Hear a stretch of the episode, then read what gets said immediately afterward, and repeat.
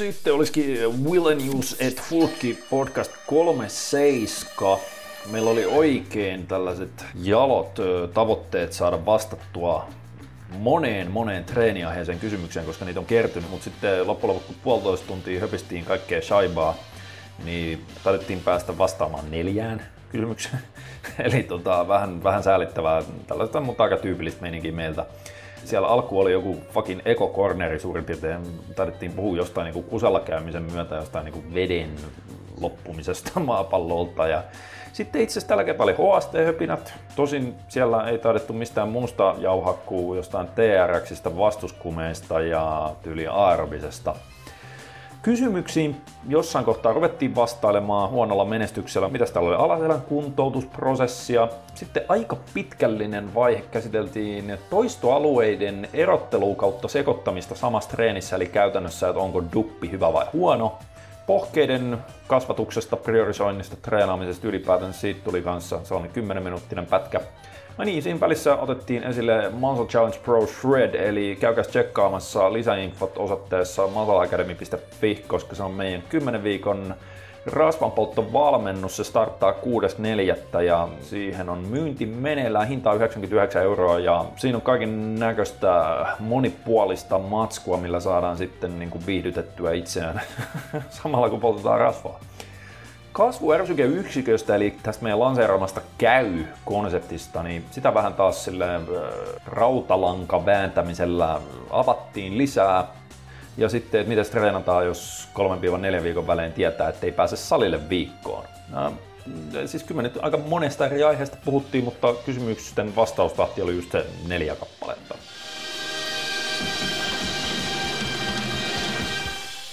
Homma tulille. Joo, äh, hetkinen, mikä, mun mielestä on Will Newset Hulkki podcast 37. 3 ja 7.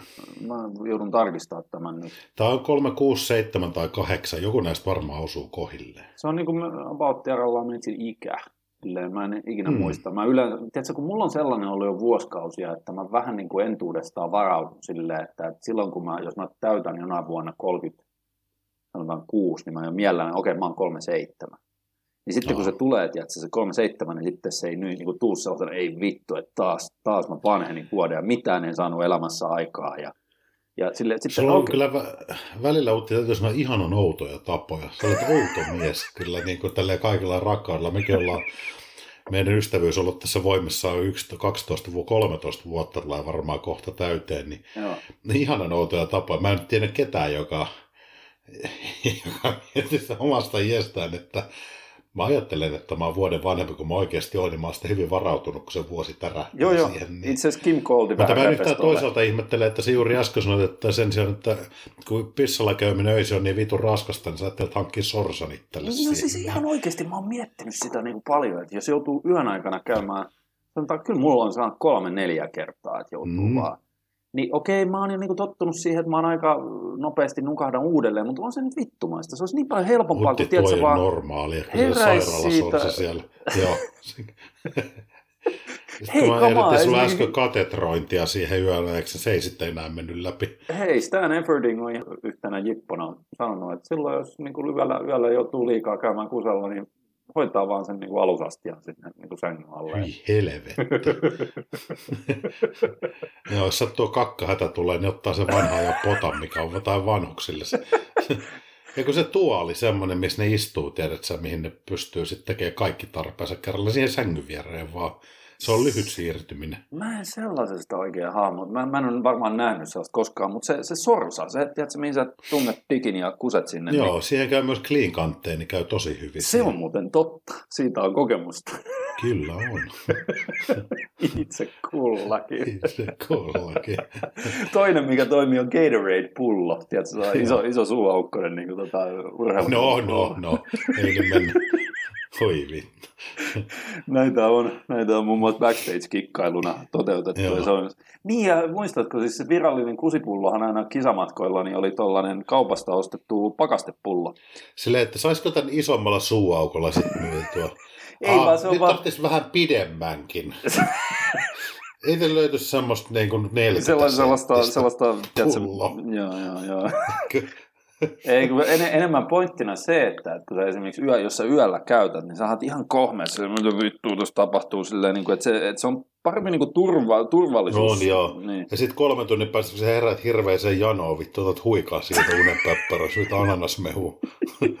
Omenamehu.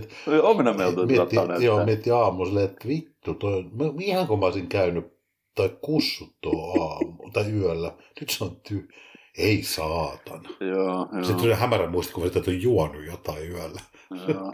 Mä mietin, että on jonkun kisa jutus, että olisi, kun, että olisi Teemu vedättänyt siinä, että kai sitten olisi, se ei olisi meidän kusipulloista tiennyt, niin Ai niin, joo, joo. Se oli jano siinä, niin se pyöri, niin mä mietin, että olisiko se tarjonnut sillä mehukaan. Se, niin, mutta ei se, oli, ei, se, ei, se, ei se olisi juonut sitä, koska se, se, ei olisi kuullut Kuulille olisi varmaan laittanut siihen asti, tiedät, että se, niin kuin, kun ei se tiennyt tuosta kusipullon jutusta silloin. Niin siinäkin olisi tullut pieni semmoinen Jipon onnistumisen riemu, jos siinä se käyttää sitä pissasta pulloa siinä nenässä tai Joo, joo, joo. Mennäänkö pissakakkajutuista johonkin muihin? Greg Valentinolla oli mun mielestä vielä parempi idea. Se tuli jossain viimeisimmässä RX Muscle näissä After Hours podcasteissa. Se käytti tuollaista niin kuin, äh, pesuainepulloa. Tiedätkö, sellaista isoa pyykinpesuaine. Se, oh, se, okay. se oli tosi kätevän näköinen. Se, Joo, mä sellaisen... ihan vaan vessassa. no, no, no niin, niin, kai se on pakko.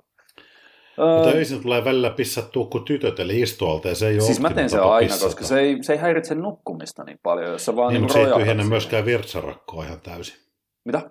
Ei se vai? ei tyhjennä myöskään virtsarakkoa ihan Se on mulle ihan uusi tieto. Joo, ei se, se ei sitten tyhjennä istuen, ja se on vähän likistyksissä, niin se ei Haa. ole yhtä Onko toi sitten tapa, osa syy joo. sille, minkä takia mä joudun niin monesti käymään, kun mä aina kusen istu, istualteen niin kuin joo. öisin. Joo. Eli Sitä... työt käy useammin pissillä kuin pojat keskimäärin. Joo, joo. Täytyykin itse asiassa testailla, jos, jos niin kuin... mutta siinä on vaan se, että, että se on tosi, että kun mä oon niin unenkolmeessa siinä, että mä mieluummin vaan istahtan siihen.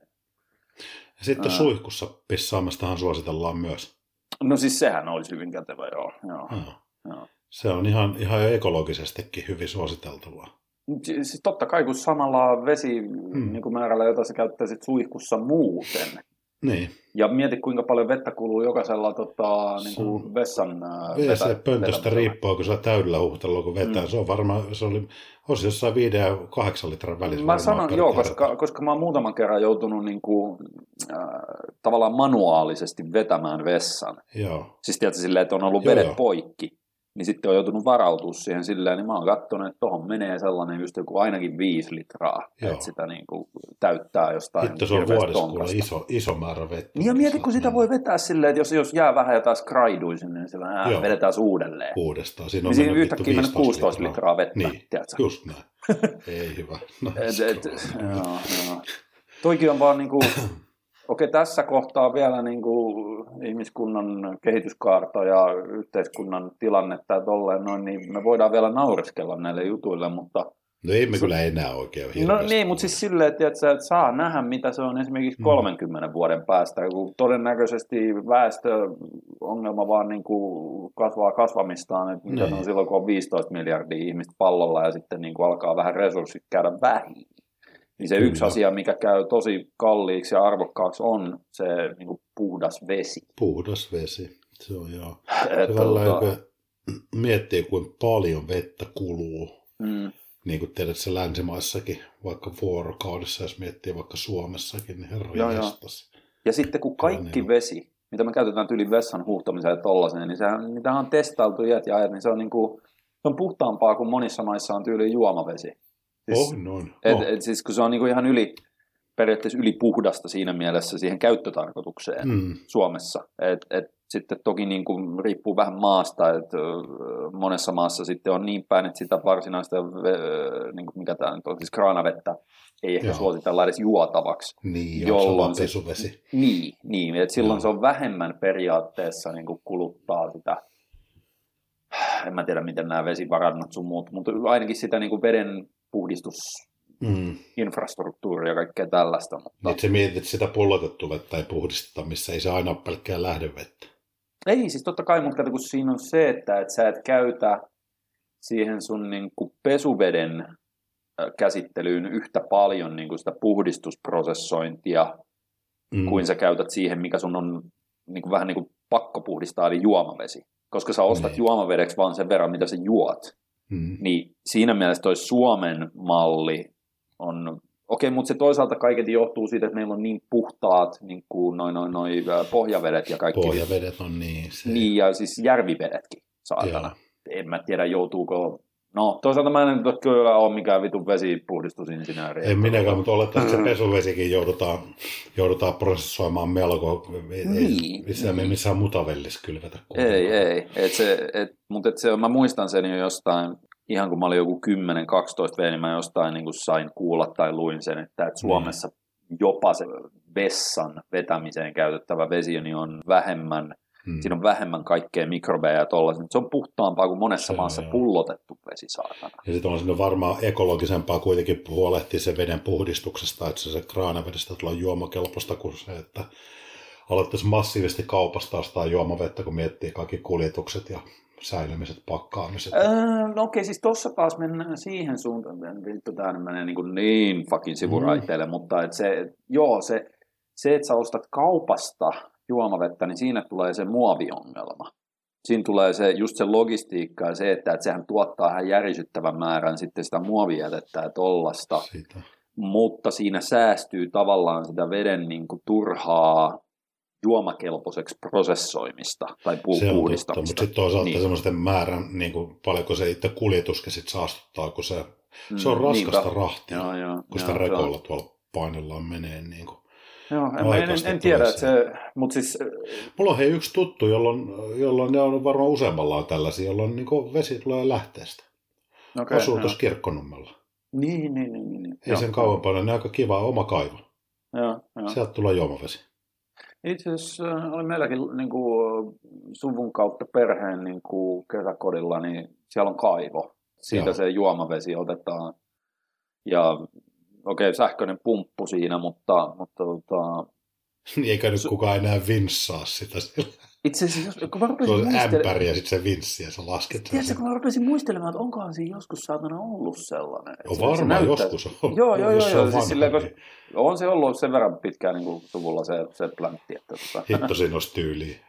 Se on aika kova, tiedätkö, että sieltä vetää silleen kauhean vitun forkku ja ojentaa ja pumppi, kun sä se jotenkin sitä oikein sellaisen vanha aika. Ei mitään edes sellaista, tiedätkö, niin kuin veiviä siinä, vaan silleen, että sä nyt... Ve- joo, ja, ihan niin kuin narusta vetämällä siellä. Sillä, Tuo narusta siis... jotenkin sille, että tervetuloa hyvät kuulijat treeniaiheeseen podcastiin. Onko puhuttu mitään muuta kuin jotain kusijuttuja ja jotain vesijuttuja? Kusesta ja paskasta puhuttiin ensin ja pissasta ja kakasta siis anteeksi. Ja sen jälkeen alettu jollain tavalla hahmottaa kaksi täysin niin kuin mistään mitään tietämätöntä amatööriä, että miten vedenpuhdistusprosessi Pitäisikö me nyt mennä kuitenkin treeni vai, vai Jokuhan meitä toivoo, että pidettäisiin podcast, missä ei olisi ollenkaan reeniaiheita. Tässä se olisi hyvä no, alku sille. No se olisi hyvä alku, mutta toisaalta sitten mä kattelin, että meille ei ole tullut esimerkiksi Heinäseivä Sietalan HST Hepinöitä. Niitä tullut itse asiassa pariin podcastiin, jos mä en ihan väärässä ole, ja silloinhan se on ihan hyvä. Eli, mm. eli tota, mä oon nyt vienyt jopa pidemmälle tätä mun minimalistista ajankäyttöä treenaamiseen ja salille menemiseen, että mä oon vikat viisi viikkoa vetänyt vähän tällaista pientä välidiettiä.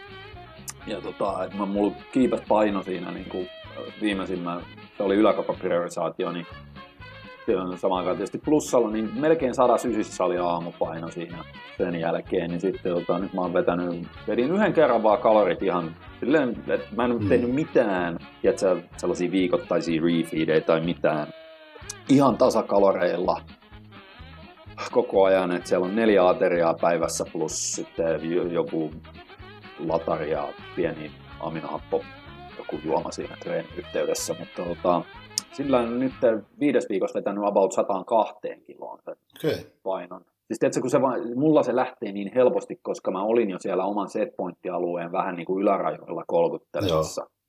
Eli mun oli hankala saada lisää painoa. Niin sitten kun mä oman setpointti-alueen sisällä diettaan, niin se on se, että mä yhden kerran muutin sitä ruokavalioa, ei ole oikeasti edes kauheasti nälkä ollut, vetänyt vaan puksuttanut sitä ja sitten tota, silleen se putoaa sinne setpointti-alueen taas niin kuin sanotaan alarajoille aika kivutta. ja sitten voikin taas aloittaa seuraavan nousujohteisen. Missä, missä energiamäärässä liikutaan? Itse asiassa mä en ole niitä edes Exceliin iskenyt. Mä vaan, mä päässäni laskin jossain kohtaa, että se on joku 2500 treenipäivänä, 2400 lepopäivänä. Eikö, eikö oikeasti ole nälkä tuommoisella? Öö, kato, kun, mä, kato, kun siinä oli se, että, että ennen kuin, mähän vedin jotain neljää puolta tonnia varmaan mm. siinä, siinä bulkin lopulla, ja treenasin kolme päivää viikossa silloinkin. Mun oli hankala syödä niitä kaloreita, jolloin mä vedin kaikkea mä söin kaikkea leipää aika paljon ja mä vedin sinne rasvasta juustoa päälle Joo. ja siis mä söin cornflakeseja ja kaikkea sellaista, mistä mä saisin vaan helposti kaloreita, plus joka päivä mä vedin illalla jotain valkosuklaata tai sun muuta, että sain vaan kaloreita. niin siinä kohtaa, kun vaihtoi siihen dietille, niin mä heitin kaiken tuollaisen ylimääräisen shitin niin kuin ei-cleanin bodausruuan pois. Vaihdon ihan clean eating tuollaiseen bro science Joo. ruokavalioon, että siellä on tiedätkö, niin kuin kaurahiutaleita ja valkuaista ja kananmunia ja kanaa ja vihanneksia ja riisiä. Ja siis tiedätkö, just sen, sellaisista ruoka-aineista, mistä perinteisesti bodarit ruokavaliot muodostanut, niin se kylläisyys efekti siitä on niin paljon suurempi, että ei mulla ole missään kohtaa nälkä. Niin, ja joo. jos muistat, niin sehän alkaa sen nälkä tulla sanoisiko hormonaalisesti, niin kuin kreliini- ja leptiinijuttujen mm. myötä, niin vasta kun sä alat mennä setpointtialueen alapuolelle. Niin, se on totta. Ja kato, mä en sinne saakka, mä en mene. Mä en ole vielä niin kuin päässyt. Niin, niin tämä on niin kuin sellainen, tää on helppo välidietti, kun diettaan setpointtialueen ylärajalta alarajalle. Et se on vaan sellainen yksi viiden, kuuden viikon pätkä, Joo. mikä on siinä välissä tehtävä, että saa mäskiä pois ja sitten voitaisiin lähteä niin kuin nousujohteisesti priorisoimaan jotain. Mä varmaan teen jalkapriorisaation seuraavana. Mutta mut sitten tästä päästään näihin Heinäseivä Sietalän HST Höpinöihin eli treenijuttuihin, niin kun aiemminkin mä oon käynyt niin kuin salilla kolme kertaa maksimissaan viikossa tämän, et siis koko vuosi 2019 ja 2020 sama meininki jatkunut, mutta nyt mä en ole käynyt edes kolme kertaa viikossa salilla, vaan mä oon käynyt 1-2 kertaa viikossa salilla tämän dietin aikana. Ja sitten mä oon nostanut sen niin kuin viikoittaisen treeni, tai mä oon pitänyt sen viikoittaisen treenimäärän kolmessa sillä, että mä oon sitten tehnyt ne puuttuvat treenit himassa, niin joko bodylastikseilla, siis markkinoiden parhaat noin vastuskumit. Eikä ollut maksettu mainos? Ei itse asiassa ollut. Mä, oon ihan, ihan, ihan, ihan, ihan, rahaa maksanut niistä. Ne on, ne on suht tyyrissetti suoraan sanottuna, kun on se täys onko se 404 paunan setti, missä on kaikki mahdolliset vastuskunnat, siellä on monta ankkuria ja kuusi käsikahvaa ja kuusi nilkkakahvaa ja mitä lieneekään. Mutta se on niinku paras oikeasti, mitä mulla on koskaan vastaan tullut, että siinä on vielä sisällä, siinä se ero ilmeisesti noista, kun sä menet johonkin Amazoniin tai johonkin, Joo. ja myydään niinku ihan ulkoisesti täysin identtisen näköisiä settejä kymmeneltä eri valmistajalta, varmaan 20 mutta Bodylastics on voittanut melkein kaikki tällaiset oikeat vertailutestit, koska ne on ainoa, jolla on sellainen niin kuin turva, piuha, turvanauha. Resistant Band Awardsit. the Great Annual Resistance Band. Awards. and our winner this year.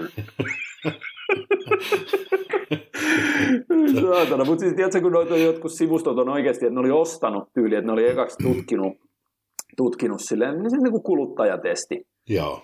Eikö se ole se termi tollaiselle? Että ne oli niin kuin, ekaksi tutkinut, että ne oli valinnut joku 20 toimijaa, joiden, joita ne oli harkinnut, ja sitten oli oikeasti ostanut niistä 10 vai 12 settiä, ne oli vaan testannut niitä Joo. ihan, ihan oikeasti, niin se Bodylastics oli voittanut sen ihan, okay. ihan selkeästi.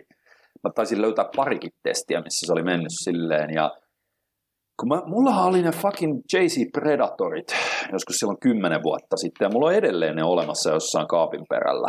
Mutta niistä on kyllä aika mennyt jo vähän ohi, että, että nämä nykyisin on niin paljon helpompia, pystyy säätämään ja lisäämään painoa, niissä lukee suurin piirtein mikä se vastus on, ja, Joo. ja ne on eri värisiä. Se, se, se tavallaan, kun niissä on jokaisessa vastuskunnissa noissa seteissä, niin on, on tota, tiedätkö, oma klipsi Joo. siinä päässä. Eli se on, niin kuin, siellä on se karabineriklipsi, mikä onkaan, niin kuin, millä sä saat sen kiinnitettyä, niin joka fucking ikisessä. Joo. Niin niitä pystyy sitten niin kuin ihan lennosta tiedätkö, niin kuin lisäämään tai vähentää painoa ja tolleen, tai vastusta siinä painoa. Saanko mä ihan vähän kesken, tuli vielä josta vastuskumeesta. Mä näen taas eilen kivaa, kivaa tota, noin salikomediaa. Mä kävin, kävin kun pääsin, pääsin vapaalle. Mä oon aika paljon tehnyt aerobista nyt, silloin, silloin kun pystyy. Joo. Tai, niin kuin silleen, kun mä jotenkin haluan päästä tehdä silleen hyvään kuntoon myös. Että, Joo, joo. et olisi niin, kuin, niin menin tota noin 25 min saa semmoista tehopolkemista pyörällä. Eli käytännössä se sama, mitä mä oon lenkkejä vetänyt. Eli mä lähden pikkuhiljaa kelailemaan ja koko ajan niin kun yritän tavallaan, kun se 25 min saa, niin siinä on viiden minuutin niin kuin intervalleen välein nostaa sitä kierrosnopeutta aina. Silleen, että se viimeinen viisi minuuttia tulee vedetty sitten käytännössä jo hyvin, hyvin maksimisykkeillä siellä. Siis toi kuulostaa ihan vitun karseelta. Se on joo, mutta se on tiedätkö, no sama homma kuin aikaa vähän, niin sitten mä oon miettinyt vaan, että se on varmasti semmoinen tehokas tapa parantaa niin kuin kuitenkin semmoista, että pystyy tavallaan olla myös vauhtikestävä. Siis toi kuulostaa etäisesti jopa sellaiselta niin kuin laktaattikynnysmäiseltä treeniltä. Sehän tulee siinä. Joka, niin, niin. Mä aloitan sille 60 kerrosta minuutissa, mikä on aika semmoinen lepposa tahti kuitenkin. Joo. Niin kuin pyörii sitten viiden minuutin välein niin kuin nostaa sitä 70, 80, 90 ja sitten se vikan vedetään niin kuin all out siellä, niin sitten se alkaa hidastua toki, että sen eka minuutin jaksaa ja sitten se lähtee sieltä Niin, jolloin sä oot ylittänyt vastaan, sen. Että niin sä oot ylittänyt sen laktaattikynnyksen, jolloin siellä alkaa niin kuin laktaattia kertyy Joo. ja se johtaa siihen, että, että se, se sakkaa nopeasti. Just näin, mutta miten tämä liittyy niin bodylastikseen ja ylipäätään vastuskumeen? Hauska sitä fillarialueelta oli sillä sit näköyhteys, mutta eikä mä tarvitse missään nimessä pahalla, kun ollaan me kaikki oltu ihan helvetin uunoja välillä, kun po- mm. Edelleen ollaan. No edelleen me ollaan, mutta siis, mutta, et, mutta tiedätkö, kun se nuori, nuorena ja villinä, kun meet salille, niin No ne on just näitä, niin kuin sä kerroit sulle, että olette lukenut, kaveri oli jostain kertonut, että on niin kuin hyvä tapa törmätä hauiksi. Joo, joo, joo, joo, joo. Heittelee vaan tankoa kaverilta toiselle ja tehdään aina feilureja ja näin poispäin. Joo, ja pakko oli... siinä välissä silleen, että silloin joo. kun toisella jatkella on kädet vapaana, niin sähän voit antaa pakkotoistoa, ja sitten se annetaan se tanko takaisin ja tapetaan ja ne näin kädet. vaan niin hauskan suorituksen se vastuskummella, kun kaveri teki penkkipunnerusta räkismi, oli virittänyt vastuskummit aivan levoton määrä pakkotoistoa siihen päälle. Niin oliko sillä niin kuin painoa, oliko sillä myös niin kuin ihan levytanko siinä vai mitä? Helvettiä? Levytanko ja siellä taisi olla 80 vai 85 kiloa painoa. Okei, okay, joo. Pari nuorta kundia. Sitten yksi 12 on mennyt omillaan selkeästi ja otettiin 89 pakkotoistoa joo. päälle. Niin vaan joo, mietin joo. niiden vastuskummien merkitystä siinä vaiheessa. Että, joo, niin kuin, joo, joo. että se on, että se on vaan niin hauskan näköistä siinä. Joo, se on. Et siihen on vedetty niin näytiksi ne vastuskummit, koska heillä on... Oliko ne reversebändinä vai alhaalta? Siis ne oli alhaalta.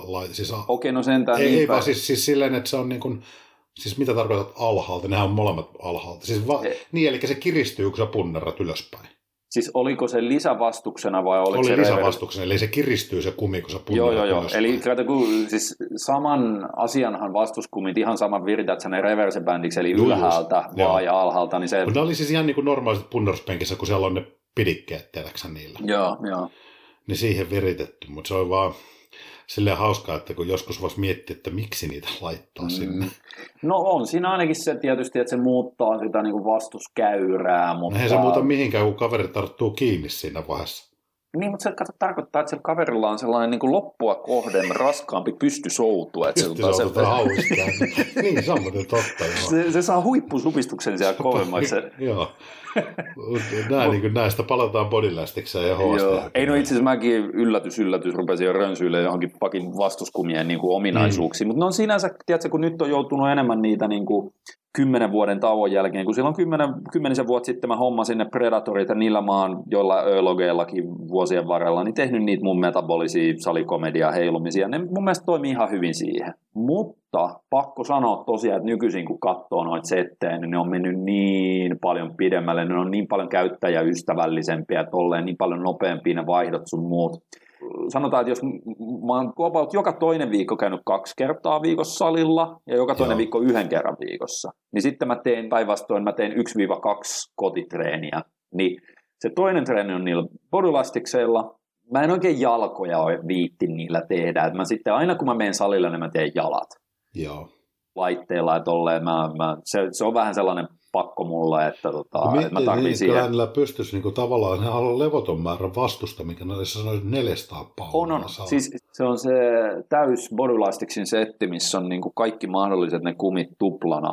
Ja Joo. sitten on mun käsittääkseni laskettu, että jos sä kiinnität ne niihin ankkureihin silleen, että, että se tavallaan menee kaksin kerroin se kumi, että kiepautetaan siitä keskiosastansa ja Joo. sitten otetaan molemmilta puolit kahvoille kiinni, niin silloin kun se venytetään siitä johonkin tyylin puoli metriä, niin silloin joo, jos niin joka fucking ikinen kumi olisi, niin se on 404 paunaa vastusta, eikä kukaan pysty sellaisilla vetää. Et mullakin on niin kuin, mä oon käyttänyt ehkä... pystyisi tekemään aika, aika helvetin raskaita sarjoja. No se voisi olla, joo, joo, joo. mutta se, tota, se, joo, en mä ole, tiedätkö, suurimman osan ajasta mulla on ehkä kolmas osa niistä kumeista niin kuin maksimissaan käytössä. Mutta niillä pystyy tosi hyvin vetämään yläkoppaa ja keskivartaloa, niin kuin minäkin. Joo. Niin se on, tiedätkö, yläkoppa ja keskivartalo niin vastuskumella. Sitten toinen treeni, minkä mä, mä kaivoin kanssa, ne oli yli kymmenen vuotta mun mielestä ollut mulla jossain kaapin perukalla, ja mä en ollut siinä välissä käyttänyt, kun mä olin unohtanut niiden olemassaolo, niin mulla on jotkut vanhat TRX-kopiot. Joo. Niin se jotkut kasallin TRX, mikä itse asiassa mä lueskelin sitten vähän niin kuin, että, että mikäs näissä nyt on, niin ne on ilmeisesti aika laadukkaat, että 150 kiloselle ihmiselle okay. Riittää se tavallaan se, se, että ne ei mene hajalle. Joo niin se on hassu, jos sä mietit, että mä teen, niillä mä teen ihan saman jutun, että mä teen sitten keskivartaloa ja yläkroppaa ja salilainan jalat. Joo. Niin jos sä mietit, että sulla on TRX ja vastuskumit, niin niissä on päinvastainen se vastusprofiili. Hmm. Siis eli kun sä teet vastuskumeella mitä tahansa, niin se on aina niin päin, että siellä venytyspisteessä sulla ei tule oikeastaan paskaakaan vastusta, jolloin se muscle damage on aika minimaalista siitä, siitä palautuu nopeasti siitä vastuskumitreenistä. Mutta sitten se, sä pystyt tekemään niillä vähän, sanotaan, nopeampia toistoja, sellaista metabolista shittiä ja salikomedia heilumista, koska ne niin kun vastus kasvaa aina loppua kohden, niin ne sopii sellaiseen hyvin. Mutta sitten jos sä teet TRX, niin se on päinvastoin, se on aina siellä venytyksessä on lähinnä se suurin vastus. Se, heti kun sä lähdet sieltä venytyksestä, se alkaa se tavallaan se vipuvarsi niin kuin helpottua. Yeah. Niin niin ne on hauska ollut silleen, että mä oon kahdella täysin päinvastaisella vastuskäyrällä treenannut himassa ja sitten aina salille mennyt tekemään niin kuin painoilla tai koneilla. Ja jo, joka toinen viikko kaksi kertaa salille ja joka toinen viikko kerran salille ja sitten niin kuin täydentää sitä noilla kotitreeneillä, niin dietillä. Hmm. Kun dietillä ei tarvi mitään nousujohteisuutta, ei tarvi mitään progressia, sen kun vaan ylläpitää lihasmassaa ja vähän aiheuttaa tiedätkö, glykogeenin kulutusta ja tolleen, niin on enemmän kuin riittävästi siihen. Mutta en mäkään nyt niin tyhmää, että mä jollekin rupeaisin suosittelemaan, joo, kasvata plussakaloreilla lihasmassaa TRXillä. Niin tai joo, vittu, se ehkä Itse asiassa TRX on sellainen, että sehän on joku entinen Navy Seal-jätkä, joka sen niin TRX-firman on perustanut ja tolleen oh. kehittänyt ne. Niin sekin on alun perin sanoa, että silloin kun se oli niissä Navy Seal-hommissa, että ne oli jossain ihan keskellä vittu ei mitään, joo. niin sen piti keksiä joku keino, millä se saisi ylläpidettyä kondista – myös niin kuin lihaskuntoa silloin, kun ei ole mitään salia niin kuin lähettyvillä. Mutta se on jotenkin mennyt siihen, että jengi on sille, öö, TRX, että näistä tulee keskivartalo ja lankkuu suuntaan toiseen, nämä on paras tapa treenata. Tai, tiedätkö, kun tulee näitä uskovaisia Joo. aina siihen yhteen modaliteettiin, kun todellisuus on se, että ei, et sä vastuskumeella etkä TRXillä saa lähellekään yhtä hyvin sellaista nousujohteista, kehittävää harjoittelua aikaan, vaan ne on nimenomaan niin päin, että noilla sä saat sellaisessa tilanteessa, missä sä et ehkä pääse salille tai sä oot jossain matkalla tai sä oot duunimatkalla tai, tai tiedätkö, sulla on vaan kiire, Joo. niin sä saat oikein hyvän korvaavan treenin silleen, että se on paljon parempi kuin että sä vaan skippaisit sen treenin. Mutta mm, ei niitä kannata ei, silleen joo. sekoitella. Mutta tiedätkö, just dietille, kun ei tarvitse progressio hakea, vaan pitää vaan ylläpitää lihasmassaa ja sitten jotain heiluu niin kuin lihaksistollisesti, niin ne on ollut ihan hauskoja. Se on joo, ja ne on tietysti niin, kuin, ne on niin paljon erilaista, mitä on tottunut tekemään. Niin mä veikkaan, että se voi olla funktionaalisesti ihan hyvää tekee sille kropalle, että siellä varmaan niin kuin, paljon aktivointia tapahtuu semmoisessa lihaksissa, mitkä ei siinä perussalireenissä aktivoitu samalla lailla. Kun ne on kuitenkin niin vapaan liikeradan liikkeitä. Totta kai, sehän on just noissa, esimerkiksi just ne TRX, niin kaikki mitä sä teet niillä, niin edellyttää sen keskivartalon oikeastaan jonkun suuntaista lankkupitoa. Joo. Siis silleen, että sä pysyt siinä rigid, strict, mikä se nyt on se keskivartalo, että se ei lähde niin kuin venkoilemaan se lantio siellä. Niin silloinhan siinä tulee aina se keskivartalon sellainen lankkupito johonkin suuntaan. Ja sitten kyllä niissä vastuskumihommissa on vähän sitä samaa, että sä joudut kuitenkin pitämään itse paikallaan silleen, että sä niin kuin keskivartalon pidät tiukkana ja tolleen, ja niissä usein tulee sitten niin kuin vaikka antirotaatiota, näin, jos sä teet kyllä. yksi puoli kerrallaan, niin se on oikein mukavaa silleen dietillä sellaista tasapainoa, ja se toimii sensitisaationa. Tiedätkö, siihen, että kun tekee dietillä tollasta, mitä ei mun mielestä kannattaisi käyttää, jos sä yrität plussakaloreilla tavoitella lihaskasvua, niin tietillä taas se on paras kohta hyödyntää, koska silloin sä saat sen funktionaalisen efektin ja se pitää sut pitkässä juoksussa todennäköisesti tiedätkö, terveempänä, mm, silleen luuranko ja tolleen noin, kuin se, että sä vaan tekisit tietilläkin ihan pelkkää tuntumapodausta salilla. Näin. Ja se, joo, mutta se on ollut ihan mielenkiintoinen. Toki sitten mulla on nyt jotain näitä, tänään oli aika erikoinen, että aina kun mä menen salille, niin Mä, mä, mä teen tosiaan jalat kokonaisuudessaan, Joo. se on aina, mutta sitten mä teen pikkasen yläkoppaa päälle. Okay. Et mä, en, mä en säästä sitä silleen, että mä tekisin pelkästään TRXillä ja vastuskumeella yläkoppaa, vaan kyllä mä haluan vähän saada sitä vapaata painoa tai jotain konetta sinne sellaista normitreeniä myös yläkopalle, mutta mä teen ihan vain yhden liikeparin siihen, että ekaksi mä treenaan joku tunnin jalkoja, mm. Ja sitten mä teen siihen esimerkiksi, että se on joku vetoliike ja punnerusliike, joita mä teen neljä 5 rundia niin kuin superina tai jotain. Ihan niin kuin vaihtelee joka kerta. Niin nyt oli aika erikoinen silleen, että kun mulla on oikealta puolelta taas vanha rintalihasvamma niin kuin ollut vähän ärtyneenä, että se ei oikein kestä mitään, niin mä tein sellaisen erikoisen ratkaisun, että mä treenasin vasemmalle puolelle, niin mä tein vinopenkkiä käsipainolla yhdellä kädellä, koska se vasen rintalihas on ihan fine. Mutta sitten oikealle kädelle mä en tehnyt sitä vinopenkkiä käsipainoa, vaan mä nousin siitä niin kuin istumaan ja tein pystypunnerusta. Joo. Pikkasen pienemmällä käsipainolla. Jengi varmaan katsoi salilla, että mitä vittua toi tyyppi tekee. Et vasemmalla ja kaksi vinopenkkiä yhdellä ja sitten se nousee ja tekee oikean käden pystypunnerusta ja vuorottelee noita. Ja ei se, mun se oli silleen, niin kuin, että ne on kohtalaisen lähellä toisiaan ja mä vaan jätän siinä rasittamatta sen vammakohdan ja sitten siitähän tulee se cross-education-efekti. Tiedätkö se, että sä treenaat sitä terveetä puolta, niin, ja, ja, niin kuin myös ja. rintalihasta. Niin sehän silloin itsessänsä ylläpitää paremmin sitä treenaamatonta rintalihasta kuin se, että sä et tekisi ollenkaan. Niin. Mm. Se on, nämä on mielenkiintoisia efektejä nämä. No joo, tollasta. Tuliko siinä nyt HST, voiko herätä jo?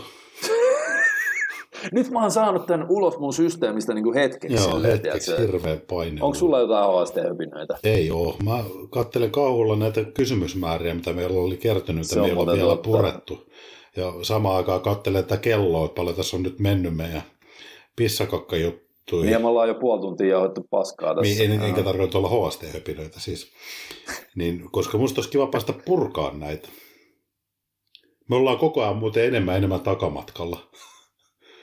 Mitä tarkoittaa takamatkalla? No, takamatkalla, että kysymykset laukkaa siellä edessä ja niitä kertyy vaan lisää, niin, me ei pystytä purkaa sitä kyllä, samaa Joo, joo niin, siis niin kuin meillä, on, meillä on backlogia, joo, joo, niin. joo näin mä ymmärrän eri termillä. Joo, siis, mutta musta tuntuu, että me voitaisiin saada näistä niin kuin vanhoista vanhoista kysymyksistä, kun me ollaan niitä hiljalleen purettu, niin ehkä nämä treeniaiheiset silleen jotakuinkin, jos me vähän tsempataan. Öö, mä käyn nopeasti, no aina kun mä sanoin, että mä käyn nopeasti läpi jonkun, niin se tarkoittaa, että mä puhun seuraavat 20 joo, minuuttia, mutta no, ehkä tämän tässä sitten. Joo, joo. Eli mennään sinne vanhoihin. Podcast 28 oli Tuomistö. Kysyn, että Utilakin on tainnut jossain kohtaa olla ongelmia alaselän kipeytymisen kanssa. Joo, aika montakin kertaa ja eri syistä pitkin treenivuosia. Mä en itse usko, että kauhean monella, joka on treenannut, tiedätkö, vähintään 5-10 vuotta, mm. niin olisi silleen, että ei olisi koskaan tyyli jotain vähän niin kuin alaselkä kipeytynyt tai jotain. No. Mutta anyway, miten sait selkää vahvistettua vai, vai ovatko nämä niin yksilökohtaisia asioita, että pitää fyssarilla käydä? No lähtökohtaisesti, kun se selkäkipu voi olla aika miljoonasta eri kohdasta ja miljoonasta eri syystä, ns. paskana enemmän tai vähemmän, niin ei kannata niin kuin yleistää, että alaselkäkipu on alaselkäkipua, vaan silloin just täysin oman tilanteen mukaan pitäisi. Et jos on mahdollista käydä fyssarilla, se on positiivista. Jos on tarvetta käydä lääkärissä, niin silloin se kannattaa tehdä. Mutta se on aina ihan täysin siitä sun tavallaan, että mistä se sun kipu aiheutuu, mihin se, missä se näkyy, missä liikkeissä se näkyy, missä se ei näy. Noin kaikki määrittää mm. sen, että mulla, mä oon vaan käyttänyt sitä ikivanhaa Stuart McGillin kolmivaiheista kuntoutuskaavaa myös siinä alaselkäongelmassa. Se on se, että ensimmäinen kohta on eliminate the source of pain. Jos joku sattuu väärällä tavalla, niin sitä ei tehdä. Eli sä ekaksi vaan annat sen vammakohdan rauhoittua, sä et ärsytä sitä lisää. Ja sitten samaan aikaan siinä voi sitten toki niin kaikkea jäätä sun muuta käyttää tuolle, jos haluat nopeuttaa sitä alkuinflammaation rauhoittumista. Sitten kun sitä on niin kuin muutama päivä viiva viikko, joskus voi parikin viikkoa joutuu tiedätkö, rauhoittaa. Mutta yleensä... Utti käy nopeasti tämä läpi. Joo, joo, joo, joo, joo. Kato, kun meillä oli just tämä tuossa tota, samainen mm. aihe tuossa tota, Muscle Challenge Pro niin kuin viikkopodcastissa, nyt me molemmat pyöritellään täällä päätä, että mä vastailen tähän samaan juttuun, mutta ei ole ollut Ville Nyyset Hulkki-podcastissa. Eli lepo, alkuun. Lepo ensin, että Sitten se saadaan pois se... katsotaan ne liikkeet, mitkä mahdollisesti sitä kipua selkävaivottavaa ongelmia, kun ne hyvin harvoin silleen niin kuin traumaperäisiä, että sä et niksauta mm. tai naksauta, vaan tuntuu, että ne vaan kipeytyy siitä, kun sä teet jotain. Joo, joo. Pitäisi tunnistaa ne syyt, miksi se kipeytyy, ja sen eliminoida ne syyt siellä ja Joo. ottaa korvaavat liikkeet esimerkiksi tilalle siihen. Niin. Ja sitten kolmas on selkäongelmilla. Niin, siis se kakkosvaihe siinä Storm McGillin kaavassa on löydä kivuttomia mm. liikevaihtoehtoja. No se oli juuri toi, ja... mitä äsken sanoin, eli siihen korvaavat liikkeet tilalle hyvät. Ja sitten varmaan tuossa mm. selkäongelmilla niin on oikeasti kuitenkin hyvin paljon merkitys sillä, että kuinka pitävä se keskivartalo on. Totta että kai. se on niin hankala keksiä oikeasti hyviä jalkaliikkeitä mm. esimerkiksi mitkä ei kuormittaisi niin kuin alaselkää, koska ei siellä voi mennä pelkillä reiden koukistuksella tai ojennuksilla. Niin, koska jopa prässit ja häkit, niin. vaikka ne kuormittaa vähemmän alaselkää ja keskivartaloa kuin tukemattomat liikkeet, niin kuin vaikka no smittikyykky on silleen, että se on semituettu, mutta ei se ole se, siinä ei ole, tiedätkö, häkki hmm. kyykkymäisesti enää koko selkärangan takana sitä pädiä. Ja sitten tietysti se kaikkein isoin kuormitus tulee jossain vapaissa tankokyykyissä tai tollasissa maastavedoissa. Mutta siellä olisi ne vahvat tukevat mm. lihakset, jotka sitten niinku tavallaan suojele sitä, että se kuormitus ei kohdistuisi niinku väärällä tavalla rankaan ja tukikudoksiin. Mm, se joo, olisi niinku sit se oleellinen, oleellinen juttu siellä, sehän on semmoinen ikuisuusprojekti.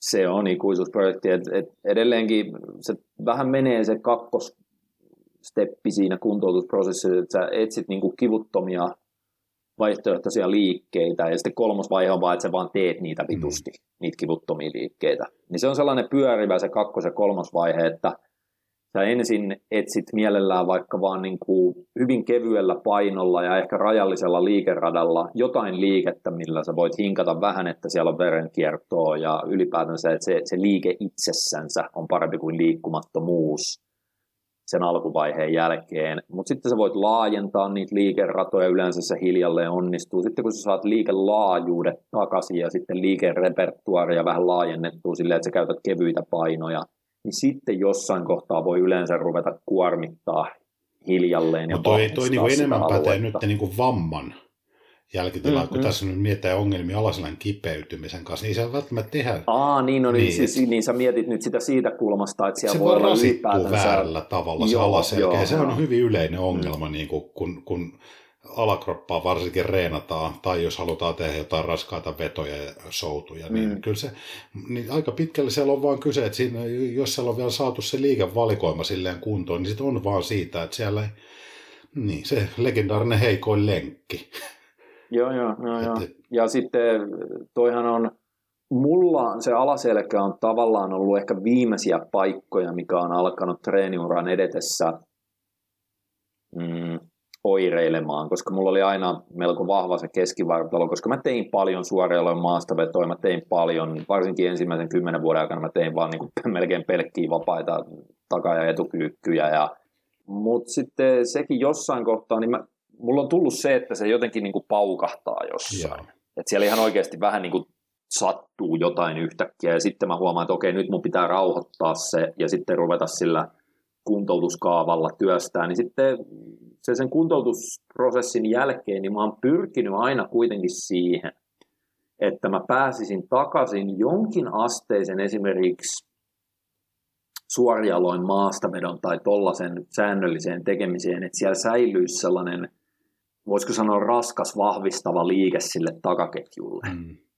tiedätkö, että, se, että jos mä sitä pystyn tekemään, se, se, viimeisinä vuosina se on enemmän ollut sitä, että mä oon ehkä tehnyt vaikka vipuvarsikoneessa sitä suorialoin maastopetoa, koska se on stabiilimpi liike ja siinä ei tule niin paljon sitä niin kuin, mahdollista rotaatiota ja tollasta virheasentoa. Eiköhän tuo nyt tullut selväksi. No, no, no joo, mutta anyway, se, että et, et sitten loppujen lopuksi kannattaa pyrkiä kuitenkin vahvistamaan niin kauan, kuin hän ei vaan mene taaksepäin siinä mm. hommassa. Joo. Eli siellä on podcast 30, meillä oli JYllä oli tollainen... Niin kuin... Missä se oli, kun täällä oli niin kuin, itse sama kysymys se, että, mi, mi, että kannattaako niin kuin lyödä kaiken mittaisia sarjoja samaan reiniin vai jaksottaa niitä – No, mutta jos me vastataan siihen nyt, niin sitten ei tarvitse jälkeen. Mutta se oli parempi se toinen kysymys siinä, kato. Se oli jotenkin... Minä toin mielipiteitä siitä, että tehdään yhdessä treenissä kaiken pituisia sarjoja 4 ja 15 väliltä. Tämä on niin käytännössä nyt tämä kysymys. 4 ja 15. 4 ja 15, 4 15. väliltä, joo. Joo, joo. 4 ja 15 väliltä oli vähän sellainen. Joo, että no, no jäähän siihenkin. 4,5. 12 on niin kuin ei, vaan neljä tai viisi, ja sitten siitä väliltä niin se olisi niin kuin neljä ja puolitoista. Niin. Että sä failaat sillä viiden. Niin se on ne välissä, mutta neljän ja viiden väliltä, eikö se ole alla nelosesta ja lopun vitoseen? No ei, mä en tiedä, siihen. Vastataan kysymykseen. Joo. Eli tämähän on hyvin perinteinen tällainen. Itse asiassa hei, nyt sori mä nyt keskeytä. Podcast 31. Mä luen tämän kysymyksen, kun tämä vastaa samalla siihen, mutta tämä on paljon mielenkiintoisempi muuten. Liike kysyy, onko metaboliseen stressiin tähtävät volyymitreenit vähemmän, vähemmän kuormittavia kuin mekaaniseen mm, kuormaan keskittyvät joo. treenit? Jos jokainen lihasryhmä treenataan kaksi kertaa viikossa, niin jakaisitko mieluummin lihaskasvumekanismeja treenin sisäisesti aloittaen mekaanisella kuormalla ja lopussa enemmän pumppaavia sarjoja kohdeliakselle ja toistaisit samantyylisen treenin kaksi kertaa viikossa? mm, vai joo, kahteen joo. eri päivään, niin toisena keskitytään mekaanisen kuormaan ja toisena volyymia pumpi. Eli tämä on käytännössä sama kysymys, mutta tämä oli ihan mielenkiintoisesti kysytty. Käytännössä joo, koska tolleen se ainakin sen voimantuoton kannalta ja sellaisen niin kuin suorituskyvyn kehittämisen kannalta, se on melko selkeä ollut jo vanhoista neukkuteksteistä ilmi, että jos sä sekoittelet niitä eri toistoalueita, tai niin kuin tässä nyt puhutaan hypertrofian mekanismeista, että siellä on mekaanista kuormitusta ja metaboliittien kerryttämistä, sama asia, Joo. lyhyttä tai pitkää sarjaa, niin se toistoalueiden sekoittaminen ei johda yhtä voimakkaaseen tai selkeäseen esimerkiksi just 10 toiston sarjojen voimatasojen kehitykseen kuin se, että sä tekisit vaan just sitä 10 toiston sarjaa siinä treenissä. Joo. Et se, se on joku sellainen nimenomaan, että koska se voima, voimantuoton kehittäminen ja tollainen, niin kuin, se on enemmän hermostollinen taito, niin silloin se on jotenkin, kroppa tulkitsee sen selkeämpänä ärsykkeenä, vaan että nyt kehitetään nimenomaan tätä 10-12 toiston suorituskykyä tai jotain, kun ei, ei edes treenata siinä samassa sessiossa jotain pidempiä tai lyhyempiä sarjoja.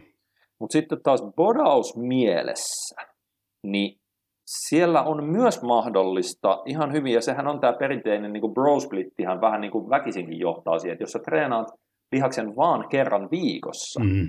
mikä on edelleen tosi yleinen ja sillä on tosi moni kasvattanut paljon lihasmassaa historian varrella, niin sunhan on pakko tehdä toi, että sä, sä sekoitat ne samaa treeniä. No, se on totta, joo. Muutenhan sä, jos sä rupeat niin tekemään eri treeneissä eri pituisia, niin sä teet viikolla yksi sä teet vaikka lyhyttä sarjaa viikolla kaksi keskipitkää, viikolla kolme mm. pitkää sarjaa, ja sitten sulla tulee kolmen viikon tauko jokaisesta toistoalueesta. Joo, ei se ole ihan liian pitkä kierto semmoisen, siellä ne eri lajit.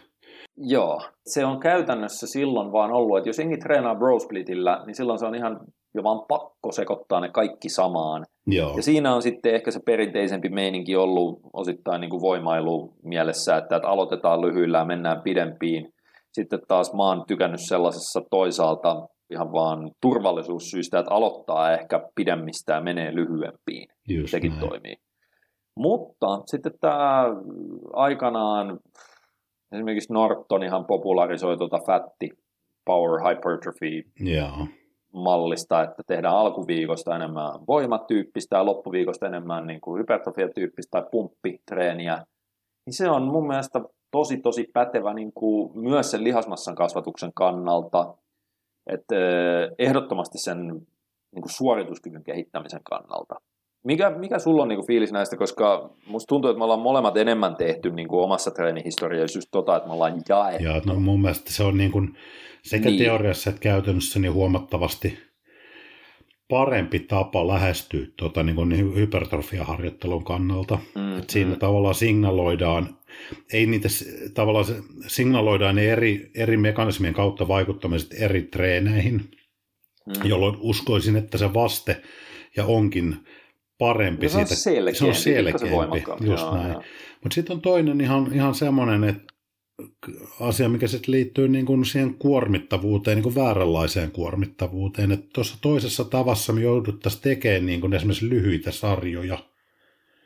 Aivan. Tiheämmällä frekvenssillä. Kyllä, ja se on taas sitten, se on hermostolle ja tukikudoksille Joo. se koituu tosi pahaksi. Et, et parikymppinen jamppa, joka on tiedätkö, niin kuin voimansa tunnossa, oma luontainen hormonitoiminta on kovimmillaan, mitä se ikinä tulee olemaan, ja ei ole vielä mitään vaivoja, koska ei ole ehtinyt treenata parikymppisenä vielä kauhean pitkään. Joo.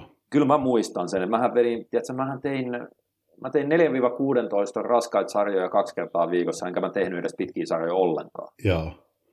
Kyllä nyt kun mä mietin sitä, niin kuin, no onko vittu ihme, että on vähän... Niin missä ollaan tänään? niin, niin, missä ollaan tänään? Mm. Et, et siis niin kuin, tyhmästä päästä nuorempana, niin kärsii kyllä niin kuin vanhempana sitten koko loppuikänsä, mutta se ei siis, koska si, eikä siinä ollut silloin mitään ongelmaa. Ei silloin, mutta... Sanoisin, mutta se, että no. siitä ei havainnut ongelmaa, koska niin. esimerkiksi nivelkin, nivelpintojen kulumisen niin siinä kohtaa, kun se alkaa tuottaa kipua, niin se on jo vähän niin kuin myöhäistä. Niin, ei juomisessakaan mitään ongelmaa ennen kuin krapula. että se, on, niin, se tulee sitten jälkijättöisesti seuraukset siellä siitä. mutta mutta sitten toinen asia, mikä voisi miettiä, että käsi pystyy he jokainen podcastin kuuntelija, joka toteuttaa tota, sillä ensimmäisellä tavalla, eli sotkee tavallaan eri mekanismien kautta vaikuttamisen samaan treeniin. Mm. Ja silti pitää ne tasapainoisesti toteutettuna. Eli tässä on tyypillistä se, että aluksi tehdään aina mm. ne lyhyet sarjat Joo, toisaalta. Jo. Ja sitten mennään pidempiin. Jolloin ne pidemmät sarjat jää... Eli siellä tavallaan sen toisen mekanismin kautta vaikuttaminen tulee aina vähän niin kuin pikkuvelen asemassa. Että niin kuin käsipysty, joka toteuttaa sitä tietoisesti ja suunnitellusti myös toisinpäin. Eli tehdään ensin nämä pitkät sarjat pois, ei se edes toimisi noin päin. No kyllä se itse asiassa, niin kuin mä oon sitä tehnyt... No niin... se on niin kuin tavallaan esiväsyttämisen kautta, mm. mutta silloin, mm. eli silloin jos sä teet rinnalle alkuun, aloitetaan vaikka rinnalle ne pitkät mm. ja metaboliitteja kerryttävät sarjat siihen. Joo, niin... joo. Jotain 15-20 hapottavaa sarjaa. Niin, jossain, niin sitten sit aletaan punnertelemaan penkissä kutosia sit siihen reenin lopuksi. Niin... Se on turvallisempaa, mutta siinä silloin se mekaaninen kuorma ei ole sitä. Se, ei, mutta... Niin, se ei ole sama, pitää... mutta tavallaan se, että jos, jos toteuttaa että ensin mainittua, niin mä uskoisin, tämmöinen näppituntuma on, että aika moni tekee sen aina käytännössä juuri niin päin, että ne metaboliitteja kerryttävät sarjat jätetään sinne treenin loppuun. Mm, niin silloin se ei tavallaan, siinä ei ole sitä tasapainoa, kun taas toisella tavalla myös semmoiset harjoitukset päästään tekemään ikään kuin täysitehoisesti. Joo, joo, joo. Tai harjoitteet päästään tekemään täysitehoisesti, koska ne on se kyseisen harjoituksen niin kuin pääprioriteetti. Joo. Niin siinä on tavallaan tuommoinenkin dilemma tulee sitten jossain vaiheessa ehkä eteen. Onhan tuossa siis DUPista, Daily Undulating mm. Periodization, täsmälleen tämä, että jaotellaan eri toistoalueet eri päiville, Joo. eikä vaan tehdä joka kerta samaa, tai ei tehdä vaikka niin kuin sitä hyvin perinteistä lineaarista progressiota, missä tota, aloitetaan kevyillä painoilla pitkillä sarjoilla viikolla yksi, ja sitten siitä viikkojen edetessä jossain viikolla 12, niin tehdään enää pelkkiä nelosia isommilla Joo. painoilla, ja ne on, tiedätkö, siinähän menetetään niin paljon niitä toisen se on kyllä huono mahdollinen, tai ei huono, mutta siis jos näitä vertaa. Niin... Jos näitä vertaa keskenään, niin se kyllä tiedetään, niin. että se ei ole mikään paras mahdollinen ainakaan. Et se, on, se on parempi kuin ei mitään suunnitelmaa, se on parempi kuin ei mitään jaksotusta, mutta sitten tiedetään jo aika paljon, niin että et ylipäätänsä, että vaikka tuollainen duppimallinen, niin mun käsittääkseni niistä on jo jonkin verran ihan tutkittua vertailua, että, että se duppimalli johtaa parempiin tuloksiin. Uh, se oli ihan hauska itse asiassa lähestymistapa yhdellä semikuuluisella poditohtorilla oli, kun näitä asioita käytiin läpi, kun se perinteinen mantra, että pitää vaan reenaa helvetin kovaa. Mm. Joo, joo, se toimii. Minusta mm. oli niin hyvin perusteltu, että se toimii juuri sen takia, että, että ihminen, joka ajattelee tolleen, että treenataan vaan kovaa. Mm. Totta kai se toimii, kun tämmöinen ihminen ei ymmärrä, että mitä ne eri lihaksen kasvun mekanismit on, tai ei välttämättä ymmärrä, eikä mm. tiedä, miten niihin vaikutetaan. Mutta silloin, kun sä reenaat vaan kovaa, niin sä tietämättäs kuitenkin toteutat niitä asioita, jolloin se toimii. Eh, niin, niin. Mutta se ongelma, sanoin just hyvin, se ongelma tulee, että jos sä et tiedä, miksi se sun kova reenaaminen toimii, mm. niin ongelma tulee siinä vaiheessa, kun tulee, otti hyvän termin, mikä se suomessa on, niin kuin plateau. Niin, sitten kun se Eli sitten kun tulee se seinä, vasta, no seinä vastaa jossain ja, vaiheessa. Ja, ja. Sä oot vaan reenannut kovaa, mutta sä et ymmärrä niitä tavallaan mekanismeja, mihin sä oot sillä kovaa treenaamisella Sä et ymmärrä, minkä takia se kovaa treenaaminen niin. on toiminut, niin sitten Se sä... ei ole toiminut sen takia, että se treenaaminen on kovaa, vaan mm. sä oot sen kautta pystynyt vaikuttaa intensiteetti, sä oot sen kautta pystynyt vaikuttaa volyymiin, mm. sä oot sen kautta pystynyt vaikuttaa moniin muihin asioihin, mitkä sä reenin tavallaan me- me- mekaanisiin ja aineenvainnollisina asioihin, minkä takia se lihas on kasvanut, mutta just kun se plateo tulee, jos sä niin kuin tiedä, että miksi se kova reenaaminen on toiminut, niin hiton vaikea mennä yli siitä. Joo, se, siinä kohtaa monesti on sitten sellainen, että... No, Treenataan tosi, vaan vielä kovempaa. Vielä niin kovempaa. Kuin, joo, se. Ja se todennäköisesti ei enää hirveän hyvää hyötysuhdetta tuossa kohtaa anna, kun se antaisi paremman tai selkeämmän... Negatiivisen hyötysuhteen todennäköisesti, että siellä vaan mm. niin kuin tukikudoston hermostuminen hermoston kuormittuminen käy entistä raskaammaksi, mm, loukkaantumisherkkyys mm. kasvaa, koska varmasti se tekninen suorittaminenkin siinä vaiheessa, kun vedetään tiedätkö, joo, oikeasti joo. sillä vertaperseessä valmennuksella, niin, tai perseestä valmennuksella, niin se ei tota, niin siellä, se, sä niin näet siellä janan päässä, että tuolla se vammautuminen odottelee jossain. Joo, joo, joo. joo. Mutta sillä on vaan hyvä, hyvä pointti vaan niin tuossa, että et, et, et, niin kuin, et, et ne mekanismit olisi syytä niin kuin ymmärtää juuri sen takia, että sitten kun tulee se tilanne eteen, että mitäs nyt sitten? Joo. Että tässä on puoli vuotta poljettu paikallaan, vaikka on reenattu kovaa. Mm-hmm. Mä sanoisin, että se pelkkä silmittömästi vaan vitun kovaa treenaaminen, niin se toimii kaikkein parhaiten just siinä treeniuran alkupuolella, jolloin ehkä pitäisikin oppia oikeasti ottamaan itsestään irti salilla. Mm. Mutta kun se ei toimi loputtomiin, niin siinä samaan aikaan pitäisi mielellään sen kovaa treenaamisen ohessa oppia vähän myös sitä no, järkevää treenaamista, sitä, että ne, niin kuin tulkitsemaan tai suunnittelemaan sitä harjoittelua myös vaan siitä Tämä on tätä, mitä me ollaan ikuisesti Niin, niin ollaan, mutta se, se, oli niin hauskasti vaan mietitty, että, että se kovaa treenaaminen, mm. se kyllä toimii. Ja mm. mä tarkoitan kovaa treenaamista, tarkoitan käytännössä tässä sitä, että me reenataan riittävän usein ja sillä lailla, että se on raskaan tuntusta salilla. Joo, joo. Eli nyt mä en tarkoita täällä mitään, että tiedätkö silleen, että semmoista, että vittu, sulla on lasittuneet silmät joka sarjan jälkeen, kun on vedetty niin överiksi vaan kovaa reenaaminen yksinkertaisesti sitä reentaa riittävän usein, ja silleen, että se aidosti tuntuu todella raskalta ja vähän jopa pahaltakin, kun sitä tehdään. Mm.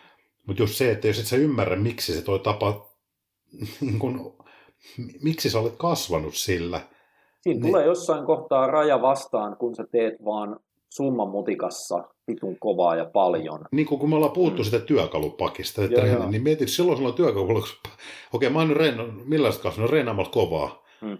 No, mit, mitäs välineitä mulla on, niin kuin, että mä pääsin yli tästä tavallaan stopista, mikä mulla on kehitykseen tullut. No, mm. mulla on täällä pakissa tämä kovaa reenaaminen. Niin, niin sillä, että no. se on no. vähän niin kuin se on vähän sellainen, se, mikä, mitä, mitä sä voisit, sitä kovaa treenaamista sä voisit toteuttaa et, se, järkevällä niin, suunnitelmalla johonkin selkeäseen suuntaan. Olisiko tuossa analogiassa jopa se kovaa treenaaminen on se työkalupakki mm, itsessään? Mm, Mutta ei, ei, kun, kun sä avaat sen, niin mitäs vittua nää on? Tiedätkö, että sulla on ollut se suljettu pakki, mitä sä oot ikään kuin, niin kuin käyttänyt. Sitten kun sä avaat sen, niin perkele, ruuvari, ihan tuntematon niin, värkki, poranterä, mikä vittu tää taltte hetkonen. Jaa, suljetaan tämä, jatketaan. Ei, vittu, ruvetaan niin, vaan, että otetaan tämä koko pakki ja hakataan vaan sillä sitä hakataan, seinää. Niin, niin sillä pakilla sitä seinää. Kyllä se talo silleenkin syntyy, mutta et, eli pointti on se, että just että niitä eri kovaa reenaamisen elementtejä, että sit kun, ja usein kun se plato se, se seinä tulee vastaan, niin se johtuu juuri siitä, että siellä on vähän kaikkea ollut sekalaisessa järjestyksessä, mm. ja silloin ollaan menty tiettyyn pisteeseen eteenpäin, mutta jossain vaiheessa siellä olisi syytä alkaa hyödyntää niitä eri elementtejä eri suhteissa toisiinsa eri kausilla. Yeah, yeah. Niin sen, sen takia olisi niin tärkeä. Ja, ja just tämmöinen, että että niin kuin treeni, kun tämä alkuperäinen kysymys oli tämä, että, että niin kuin, niin nämä on niin kuin valintoja, että käytetäänkö tämmöistä duppityylistä mallia, että siellä on erilaisia treenejä X määrällä aikaa, vaikka sanotaan 10 päivää tai viikon sisällä, mm-hmm, mm-hmm. missä on eri mekanismeja. No toinen vaihtoehto voi olla tämä lineaarinen Niin, että siinä vaan mennään niin kuin yhdestä, käytännössä aloitetaan sieltä vaikka metaboliitteja kerryttävästä treenistä, jossa taas mekaanista kuormitusta ei kauheasti ole. Mm. Ja sitten vaikka kymmenen viikon ajanjänteellä, niin hiljalleen vaan siirrytään ihan absoluuttisesti pelkkää mekaanista kuormitusta hyödyntävään treeniin ja sieltä lähtee kokonaan ne metaboliittivaikutukset niin. pois.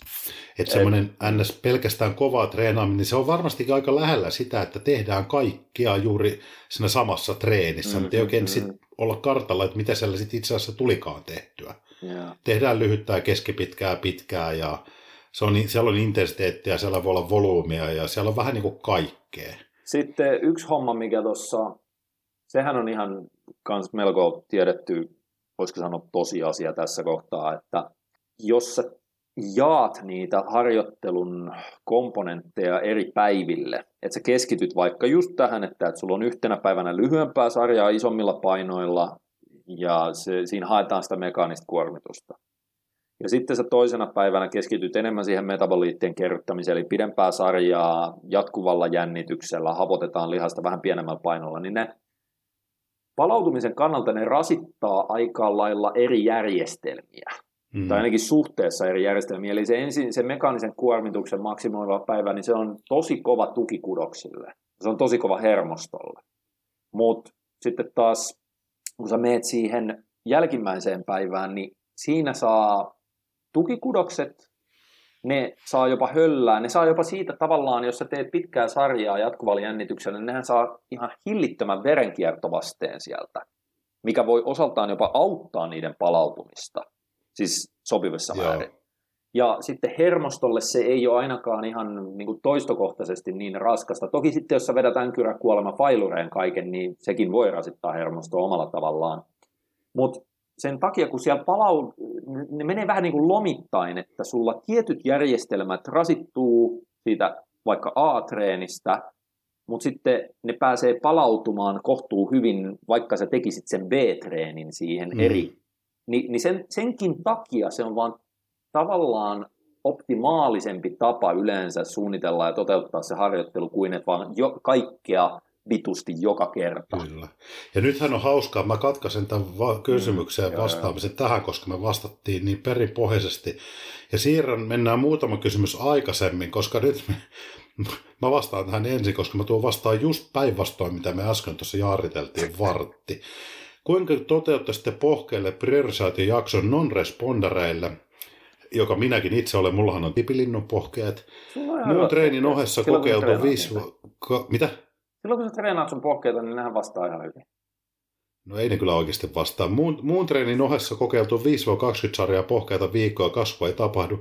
Mun ohjaan treenata kaikkea ihan vitusti. Pohkeissa on itse asiassa, kun pohkeet niin, on... Tämä oli huvittava, kun me äsken just joo, joo, niin joo, niin, niin pohkeissa on ainoa, mikä, jos mä otan itteni tähän uttimaisesti esille, niin ainoa, millä mä olen niin merkittävästi, merkittävästi saanut on sitä, että silloin kun reenas kaksi kertaa päivässä, mä mm. reensin pohkeet joka päivä kaksi kertaa päivässä ja tein niille, en pitkään, mm.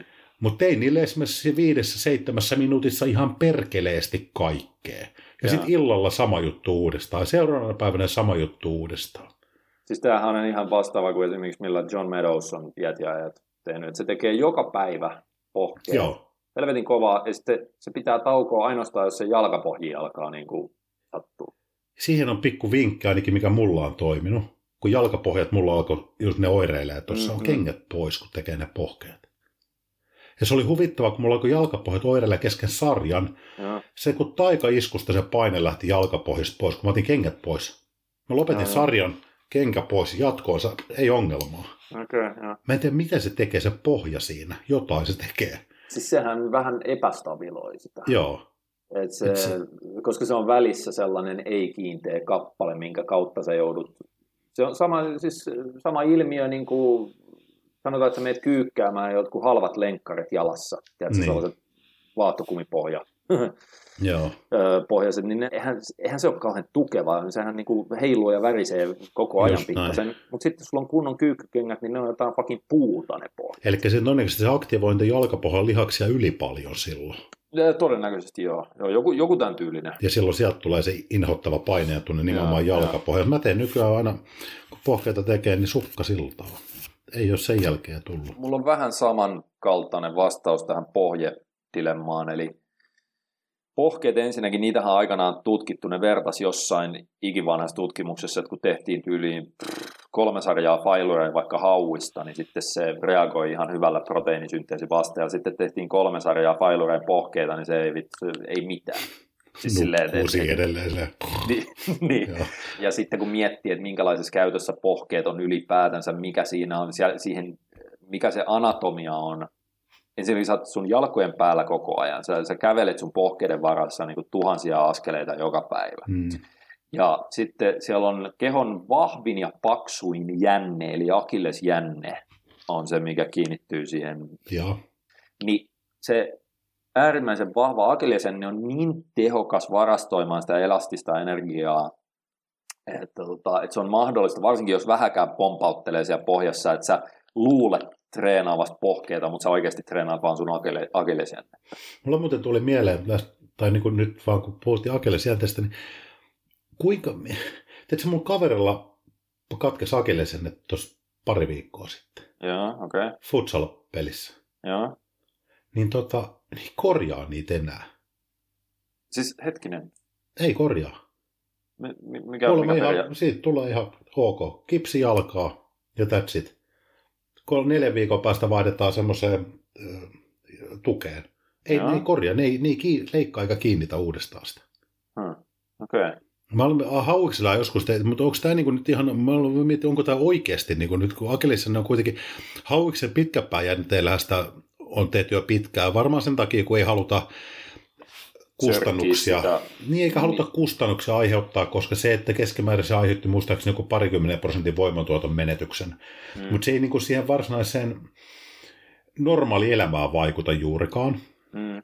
Jolloin ne ei niitä niinku hir- ne ei niinku hauisliaksi, kun se irtoo sieltä tota, Mutta tässä puhutaan nyt varmaan ei mistään tyyliin urheiluortopediasta, vaan, vaan niinku ihan yleis niin, niin kuin pointti on nimenomaan se, että mä vähän yllätyksen. Mä ymmärrän sen, että tämä ei mikään terveyskeskus, vaan sä menet tuonne julkiselle ja hmm. vaikka leikataan ja todetaan, että tarvitsee, että tuommoinen vamma on, niin leikataanko vai ei, niin sen hauiksen mä niin ymmärrän. Mutta että voiko oikeasti olla niin se akelisen, kun sen olettaisi olevan vähän merkityksellisempi jänne kuin hauiksen pitkän pään jänne, niin että se ei aidosti sit vaikeuta niin kuin semmoista normaalia elämää tuon enempää, että se vaan jätetään siihen. Niin. En tiedä. Siis, erikoinen noin... vaan, kun mä en, niin kuin, tiedätkö, kun se on, niin kuin sanoin, se on kuitenkin kehon iso jänne ja vahvin. Toki näissä on äh, ihan jopa maakohtaisia eroja, sen verran mä tiedän noista, että se on, ne on niin kuin vedetty tietyt tilastolliset johtopäätökset. Mm. Niin kuin, että miten paljon kustannuksia, miten paljon jotain tiettyjä resursseja, niin kuin tietyn tyyliset operaatiot vaikka kuormittaa siinä terveydenhuoltojärjestelmässä. Ja sitten siellä joku asiantuntijapaneeli, toivottavasti asiantuntijapaneeli, mm. eikä vaan joku kirjanpitoporukka, niin miettii niitä, että no kannattaako esimerkiksi tällaista toimenpidettä ylipäänsä enää tarjota, jos ilmankin sitä ihmiset niin. pärjää mm. ihan ok. Et, et mä veikkaan, että tuossa olisi vähän eri asia, jos sulla olisi joku NFL-pelaaja. Joo, no, mutta totta kai kun nehän maksaa ne itse, mutta nimenomaan niin, niin, pointti niin. olikin siellä kunnallisella puolella mm. se, että, että, että, että se on sinänsä kyllä ilmeisen, ilmeisen tota noin, haastava tilanne kustannusten puolella sieltä, koska jotenkin voisi kuvitella, että sen selkeästi seuraukset on erilaisia sillä, kun akillisen ei ole siellä enää. Mm. Kun jollain hauiksi pitkän jänteellä tarkoittaa sitä, että ihan normaali elämisen plus, että miten saattaa sitä aiheuttaa 10, 15, 20 vuoden päästä mm, kustannuksena. Mutta sinänsä vaan surullista, että noitakaan ei sitten enää korjata. Että no Rahat on loppu. Pohkeiden kasvatuksesta vielä se, että ensinnäkin melkein kaikki ihmiset on siinä mielessä vähän niin kuin non-respondereita pohkeiden treenaamisessa ja tolleen, että parhaimmillaankin pohkeet kasvaa paljon vittumaisen hitaammin kuin mikään muu lihas. Ellet saa sitten yksi näistä... on ollut jo syntymästä niin, lähtien. mutta silloinhan ne on niinku vaan ollut, että ne on niinku niin. niinku välittömästi kasvanut ja sitten ne on aina ollut isot, että ei, ei niillä enää niinku loppujen lopuksi varmaan hirveästi kasvua tapahdu. Mutta uh, että se non-responderi on vähän sellainen mun mielestä universaali termi melkein kaikista ihmisistä. Tosi moni todennäköisesti vähän niin kuin turhan nopeasti luokittelee itsensä ihan totaali non-responderiksi, koska ne, kun mä oon nyt, mitä mä oon 22 vuotta tai jotain, mä oon niin saleella pyörinyt ja käynyt ja treenannut ja tolleen. Edelleen tähän päivään mennessä, kun jos mä näen, että jengi tekee pohkeita, niin ne on sitä vittu pohjasta nytkyttämistä. Mm. Tiedätkö, se, ne on sitä ihan pelkkää akillesianteen elastisen energian käyttöä. Ja se ei ole silloin mikään ihme, että siellä ei hirveästi niin pohjen lihakset kasva, koska ei silloin treenata pohjen lihasta, vaan treenataan akillesjännettä. Se on just näin. Et, et vasta siinä kohtaa, kun sä oikeasti eliminoit sen elastisen energian käytön, teet rauhallisen laskun kunnon venytykseen joka toistolla ja pysäytät siellä. Ja lähdet ilman nykäytyksiä sieltä ja meet siitä sitten niin pohjelihaksen et akillesjänteen voimalla niin menet sinne vielä niin kuin huippusupistukseen ja teet rauhallisesti noita toistoja ilman, että se rupeaa, että sarjan edetessä, kun se rupeaa polttaa vittumaisesti, niin rupeat sitten yhtäkkiä lopulta Eli, niin kuin vaan... Taas sama niin, asia lyhyesti. Treenataan mm. pohkeita paljon, usein, mutta kaikkein tärkein juttu on siinä oikeasti rasittaa sitä pohjen lihasta. Mm-hmm, mm-hmm. Eli joo, se joo. pitää olla teknisesti haastavaa se suorittaminen. Niin, niin ja se pitää ylipäätänsä harjoittaa sitä lihasta eikä esimerkiksi jännettä, koska mm. tuossa kyseisessä keississä se on niin paljon ihmiskeholle luontaisempaa, helpompaa ja automaattisempaa. Tämä pitää olla nopea jännettä. vastaus. No joo, no hei, mitä sä nyt odotat multa? Niin, juuri sitä, sain sitä mitä odotinkin, sanotaan joo, näin. Joo, joo, joo. Pidetäänkö pieni kusitauko? Siis olin just ehdottamassa yes, kusisista hommista. Hyvä. Joo.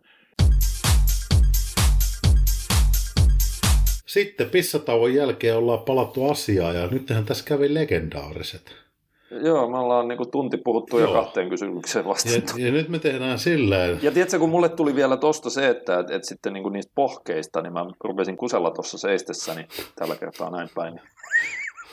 miettimään, että perkeleet olisi pitänyt sanoa niistä pohkeista vielä se, että, että jos niitä nyt haluaa kasvattaa, niin pohkeille ei mun mielestä päde mitkään tällaiset niin kuin varovaisuussäännöt sen hermoston rasittamisen suhteen. Mm. Että siellä olisi jotenkin, niin kuin, tulisi huono stimulus to fatigue ratio, jos vedetään failoreja, vaan mun mielestä pohkeet kannattaa aina treenata. Kyllä. Se on vähän sellainen poikkeus siinä mielessä. Ja, ja... Mutta se pohkeista, ja me tehdään Joo. nyt, että me saataisiin vielä yksi kysymys tähän, niin tehdään sellainen veto, että me valkataan täältä nyt yksi hyvä treenikyssari, mihin vielä vastaa, koska me odotettiin kuluttaa tunti kymmenen minuuttia kahteen kysymykseen. Joo. Mutta ennen ennen kuin mennään tuohon valittuun kysymykseen, kyllä me tullaan nämä käymään kaikki läpi viimeistään Aivan, vuonna joo, 2024 joo. mennessä.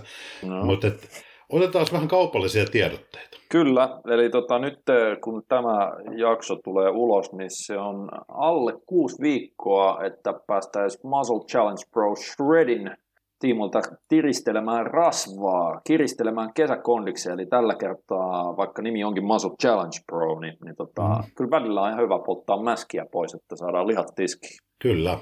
Eli se, mitä tässä on nyt, osa on jo ollut meidän molemmissa tähän asti valmennuksessa mukana, ja, eli tarkoittaa, että siellä on aikamoinen määrä piffiä todennäköisesti kasvatettu, niin, niin sitten se pitäisi vaan onnistua niin kuin sanottu, lyömään tiskiin.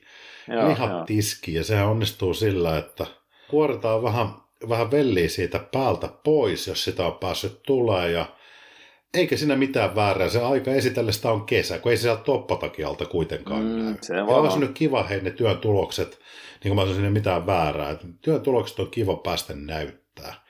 Siinä ei ole mitään liian pinnallista tai niin kuin itsekeskeistä. Se on vaan, jokainen meistä nauttii siitä, että on kunnossa ja se. Meillä alkas Shred-niminen Onko se Shrek? MC, Shrek. Iso vihreä mies. Shrek. Joo. Sitten otetaan siihen se vihreä naama siihen kuvaksi. Kyllä. Tuntosarvineen. Starttihan meillä oli 6.4. eikö näin? Kyllä, eli se on kymmenen viikkoa. Eli Joo. kymmenes viikossa saa itse asiassa rasvanpolttoa, kun se pistetään järkevästi, mutta tehokkaasti käyntiin ja pidetään se hyvällä tahdilla koko ajan. Niin kymmenes viikossa on ihan perinteisesti saatu oikein hyvin näkyviä tuloksia siinä niin kuin kiristymisessä – Ja okei, se ensisijainen tavoite on se rasvanpoltto. Samaan aikaan pyritään säilyttämään lihasmassa, mutta sitten myös pyritään tekemään kaikki vähän silleen niin kuin järkevällä tavalla, että siellä ei niin kuin mennä millekään näännytyskuolemaa Auschwitz-kaloreille niin, tai tälleen siinä, jos kato sit, niin, mm. aivan, että kesäkuussa ei ole se tilanne, että siellä on vittu keskikalorit normaalikokoisella miehellä on 980 greliinit tapissa ja leptiinit nipussa niin sanotusti. Niinpä, niinpä, eli, eli tavoite olisi aidosti myös opettaa semmoisen, ja diettaaminenhan on sinänsä kyllä sit oma tieteen ja taiteen lajinsa, että josko joo, on myös liaksen joo, kasvatus, mutta et, tuossa voi sanotaan näin, että sen kun tekee väärin, niin sillä pystyy hyvinkin lyhyessä ajassa aikaan saamaan semmoisia ongelmia, miten korjaaminen pahimmillaan voi kestää vuosia. Se on totta, että riskit tyhmästä tekemisestä dietillä Joo. Niin on paljon suuremmat kuin riskit ehkä tyhmästä tekemisestä vaikka plussakaloreilla, Kyllä. vaikka siellä on sitten omat riskinsä. Eli sitä näkee nykyisin tosi paljon, ehkä osittain sen takia, että kun on kaiken näköistä pikadiettiä ja tiedät, se pitää päästä neljäs viikossa rantakuntoon, vaikka Joo. se todellisuudessa olisi parempi olla 14 viikkoa tai Just jotain. Näin niin sitten sellaisia pikavoittoja yritetään napsia ihan järisyttävillä kalorivajeilla, että ollasilla yritetään survoa siihen neljään viikkoon se niin kuin tuplasti vähintään pidemmän ajan homma. Niin sitä näkee nykyisin paljon, että aineenvaihduntaa, hormonitoimintaa, kaikkea yleistä. Että jengi on ihan zombeja, jos ei mitään muuta sen dietin jäljiltä. Ja sitten siinä tulee se paha reboundi, kun se sakkaa, se tiedätkö, niin sanotusti kone sakkaa tuollaisesta tietistä, että sä voit sen vielä tietin loppumetreillä jaksaa sitä hommaa, mutta sitten kun sä oot näännyttänyt itseäsi 10 viikkoa tai 12 viikkoa kyseenalaisella toteutuksella, niin kyllä yleensä sitten porukka rupeaa ahmimaan ruokaa ihan kontrolloimattomasti ja sitten se aineenvaihdunta nappaa sen hidastuksissaan aika nopeasti. Eli Kaikkea tällaista me pyritään viimeiseen saakka välttämään. Nimenomaan. Mun mielestä siinä tulee aikamoiseksi kultaiseksi tietopankiksi kaikki nuo kisadietit. Joo, koska siinä on tavallaan, vedetty. nyt ei ole kisadietistä kyse, mutta se kisadietti ikään kuin se, sanotaan, että kun kisa, täysmittaisen kisadietin tekee, niin sä joudut kohtaamaan nuo ongelmat. Kyllä. Eli kun puhutaan järkevällä diettaamisella niin niin ei jouduta välttämättä ja toivottavasti kohtaa niitä ongelmia. Kisatieteelle mm. joudut, koska se olosuhde siellä lopussa on niin äärimmäinen. Mm-hmm. Niin siinäpä onkin sitten tavallaan jouduttu kautta päästy sen tilanteen eteen, että me ollaan sinä ja minä molemmat ja moni muukin varmasti, joka sitä järkevästi on tehnyt, niin joutunut miettimään niitä keinoja, millä – millä se homma se ei menisi Ei kamppailla, vaan, niin, vaan ohjata sitä hommaa niin semmoiseen suuntaan, että kun niitä oireita alkaa tulla, ja, ja joudutaanhan niihin tilanteisiin, mutta niissä tilanteissa helposti tehdään sitten tosi vääriä ratkaisuja. Mm-hmm. Ja tuotaisiin tuossa meidän valmennuksi esille tavallaan myös hyvin sit niitä keinoja, että jos siellä, koska me kaikki me reagoidaan eri tavalla, meillä on erilainen metaboli jokaisella ihmisellä ja se kyvykky, metabolinen kyvykkyys on erilainen, niin osalle voi jo vähän lyhkäisemmällä dietillä tavalla ilmaantuu niitä oireita, mitä semmoisesta väärin diettaamisesta tulee. Mm-hmm. Niin sitten myös annettaisiin sitä pelivälineitä sitten siinä kohtaa niin kuin reagoida oikein. Ja usein se oikea reagoiminen on vähän eri kuin se intuitiivinen reagoiminen, mitä Joo. helposti sitten lähtee niin tekemään vailla parempaa tietoa. Mutta se on Muscle Challenge Pro Shred, eli Shrek. Näin. Se on uh, 10 viikkoa rasvanpolttoon tällä kertaa tähtävä nettivalmennus, missä sitten tulee, niin kuin normaalisti, niin meillä on siellä aikaa, sanoisiko monipuoliset treeniohjelmat dietille. Se on yksi hyvä juju, mikä on opittu kisadieteiltä, että sillä treenien monipuolisuudella tavallaan helpotetaan pääkopalle sitä diettipätkän, sanoisiko kärsimistä. Mm. Sitten siellä on kardiotreeneissä kanssa sellaista hyvää vaihtelevuutta ja monipuolisuutta, ja me pikkasen enemmän painotetaan tuollaisia intervallikautta niin kuin kuntopiirityyppisiä treenejä kuin vain sitä, että kuusi kertaa viikossa tyhjällä vatsalla tunnin kävelytyyliä, vaikka ei siinäkään mitään vikaa silloin tällöin ole. Sitten tota, siellä on ruokavalion vaihtoehdot, on low carb ja medium carb. Toki siellä on se keskustelufoorumi, missä vastaillaan kysymyksiin ja on myös ne niin kuin viikoittaiset valmennuksen privaattipodcastit, missä me niin kuin syvällisemmin paneudutaan niihin valmennuksen ajankohtaisiin aiheisiin ja käydään foorumilta läpi kysymyksiä jne, niin toi koko pakkaus on 99 euroa, eli lisätiedot löytyy masolacademy.fi. Oliko, oliko hieno myynti? Oli, eli masolacademy.fi. Kipikopi sinne. Niin sieltä niin pääsee kesäkuntoon. Pääsee kesäkuntoon varmasti semmoisella tavalla, että siitä jää myös sitten sinne hihan varteen muutakin kuin lihakset ja vähärasvainen olkavarsi, eli sitä tietotaitoa ollaan mielellään jakamassa eteenpäin. Saanko mä valkata meille nyt sen kyssäri?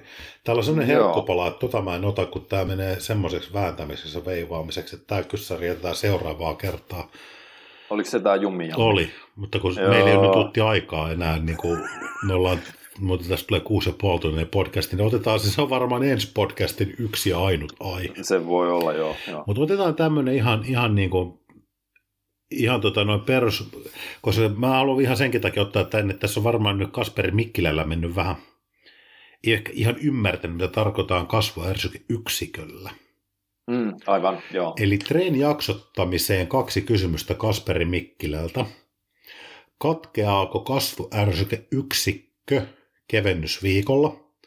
Pitäisikö pyrkiä keventämisen sijasta maltillisempaan progressioon – jotta saavuttaisi täydet 12 kasvuärskeyksikköä. Ja toinen... Musta tuntuu, että joo, joo. Joo. Siis tässä on nyt ilmeisesti, vaikka sitä ei tässä erikseen sanota, niin tässä oletetaan, että puhutaan jostain 12 viikon vaikka niin kuin treeniohjelmasta, minkä Käydään sisällä on läpi, kevyitä mitä meidän lanseeraama käy. Eli mikä on kasvuärsykeyksikkö, mitä me niin tarkoitetaan sillä ja millä me mm. saadaan se poimittua. Ja tämä on sinänsä simppeli asia, kun ei lähde viemään sitä liian syvälle nyt. Mm-hmm. Varsinkin, koska nämä ei edelleenkään ole mitään sataprosenttisen eksakteja silleen jollain niin kuin hienolla mittarilla mitattavia juttuja, vaan siinä on enemmän kyse niin kuin periaatteesta. Mä annan sulle hetki sana puolivapaaksi, jonka jälkeen mä sanon sen saman asian 15 sekunnissa.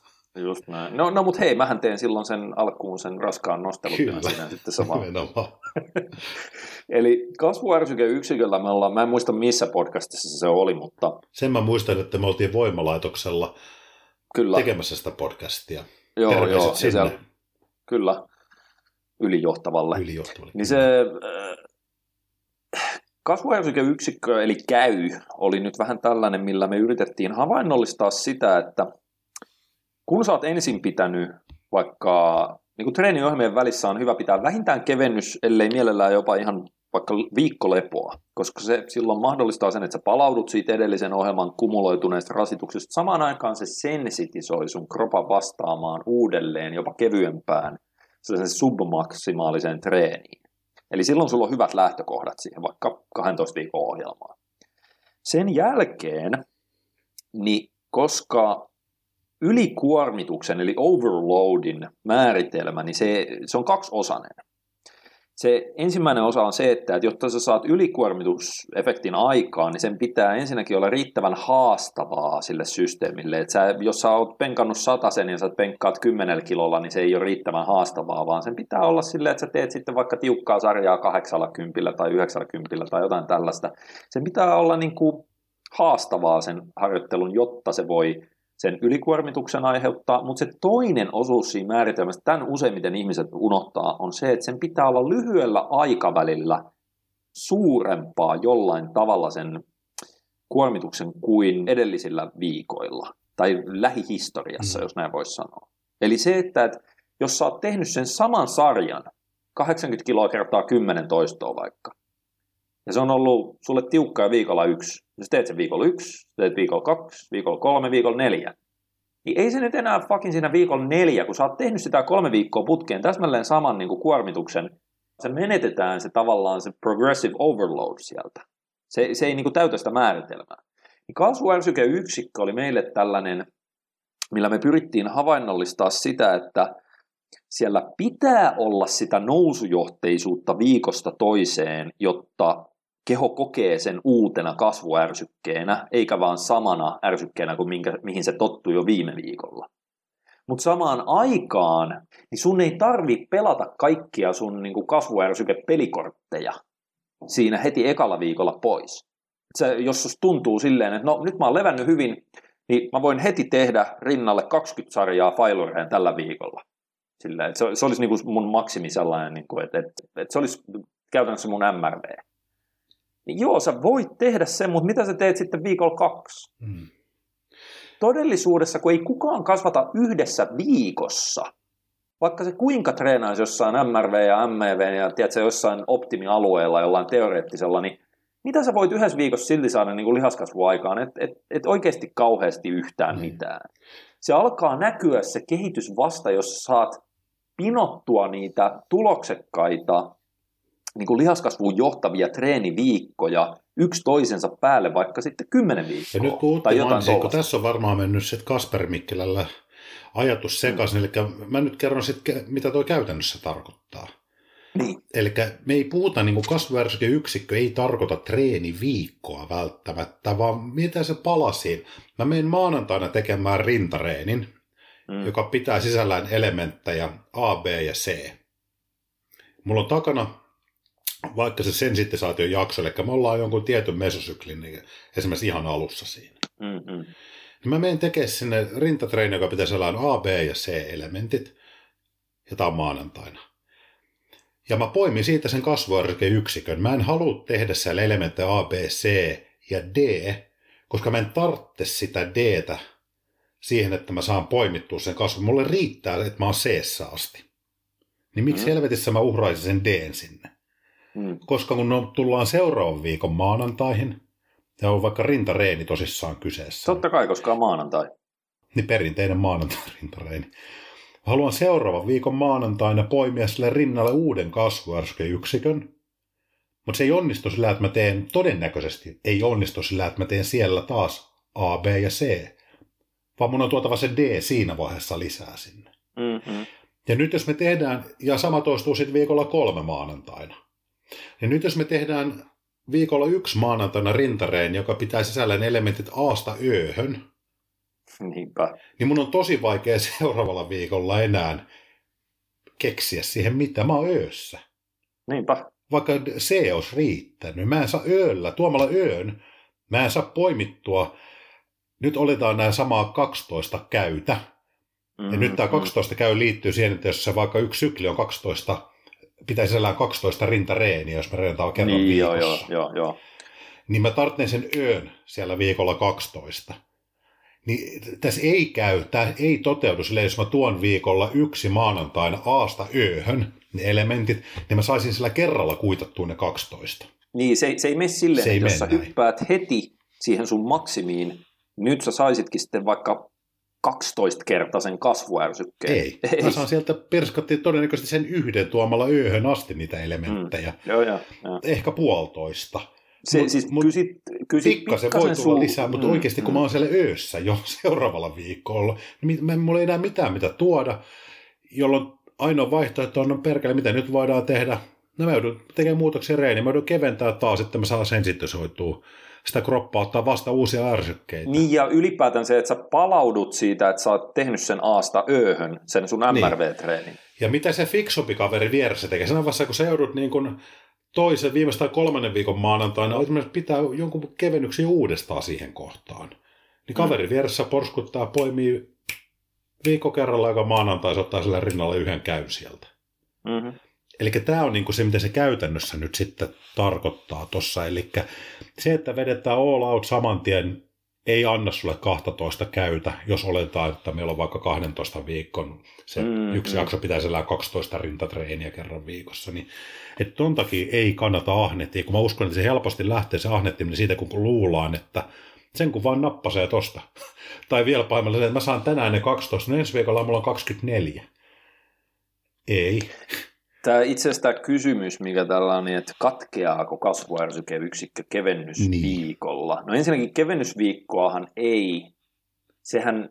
Katkeaa? Siis ei, niin, siis kevennysviikkoa ei suunnitella osaksi sitä nousujohteisuutta. Ei, sehän on se idea, että se katkeaa niin. nimenomaan siinä kohtaa. Eli se on se hinta, minkä sä maksat. Se, se että sä taktisesti, siis kevennysviikot on periaatteessa pakollinen paha mm. että sä voit nousujohteisen, tuloksekkaan nousujohteisen, mielellään melko monen viikon sellaisen käypoiminta jakson jälkeen, niin. niin kun sä hiljalleen törmäät sinne sun maksimikapasiteettiin palautua, mikä vaikka olisi se 20 sarjaa rintaa failureen, mutta sä oot voinut aloittaa sen, eli sä, sä, sä käytit ABCstä ööhön hmm. terminologiaa. Mä voin sanoa vaan vaikka, että tehdään sarjaa failureen rinnalle. loppuu johonkin, siellä ei ole enää lisää mitä niin, niin, ottaa. Niin, niin, niin. Totta, totta. Mutta siis silleen, että jos niinku konkreettisesti joku aloittaa sillä, että kun se on eka levännyt viikon, niin se saa varmaan ekalla viikolla, vaikka se pystyisi tekemään 20 sarjaa rintaa failureen, niin se saa silti ihan hyvän kasvuärsykkeen sen lepoviikon jälkeen, jos se tekee neljä sarjaa rintaa failureen. Sitten se voi tehdä tokalla viikolla vaikka kuusi sarjaa. Se voi tehdä kahdeksan sarjaa, mm. se voi tehdä kymmenen. Se voi, se voi tolleen pikkuhiljaa, koska sen jälkeen, jos sä oot ekalla viikolla tottunut siihen, että okei, nyt kun mä sain lepoviikon jälkeen neljästä sarjasta ihan hyvä ärsykkeen, niin se kroppa lyhyellä aikavälillä silti adaptoituu ja tottuu siihen. Eli jos sä meet viikolla kaksi tekemään uudelleen sen neljä sarjaa, ei, tuo, ei tipu enää käytä, ei. vaan silloin pitää pikkasen nostaa sitä. se, ja, niin. ja se kannattaa tehdä taktisesti. Mm. Ei kannata mennä nollasta 20, vaan kannattaa aina silleen niin kuin katsoa, että suurin piirtein millä mä saan tällä viikolla just ja just sen tästä viikosta irti otettavissa olevan tavallaan kasvuärsyke Eli se käy, ei ole mikään tämmöinen mm. jatkumo, niin kuin tässä luullaan, että se ei, kestää on ei. yhtä jotain jatkumoa, joka kestää 12 viikkoa, vaan ei, mulla ei. on tämän viikon rintareinin käy otettavissa, ja nyt mä otan sen. Sitten mä mietin ensi viikolla, tai olen jo toivottavasti ennalta miettinyt sen, että millä mä saan ensi mm. viikolla kans otettua siitä reenistä sen kasvuarsykeyksikön itselleni, ja sitten taas seuraavalla viikolla sen kolmannen, ja sitten sen neljännen.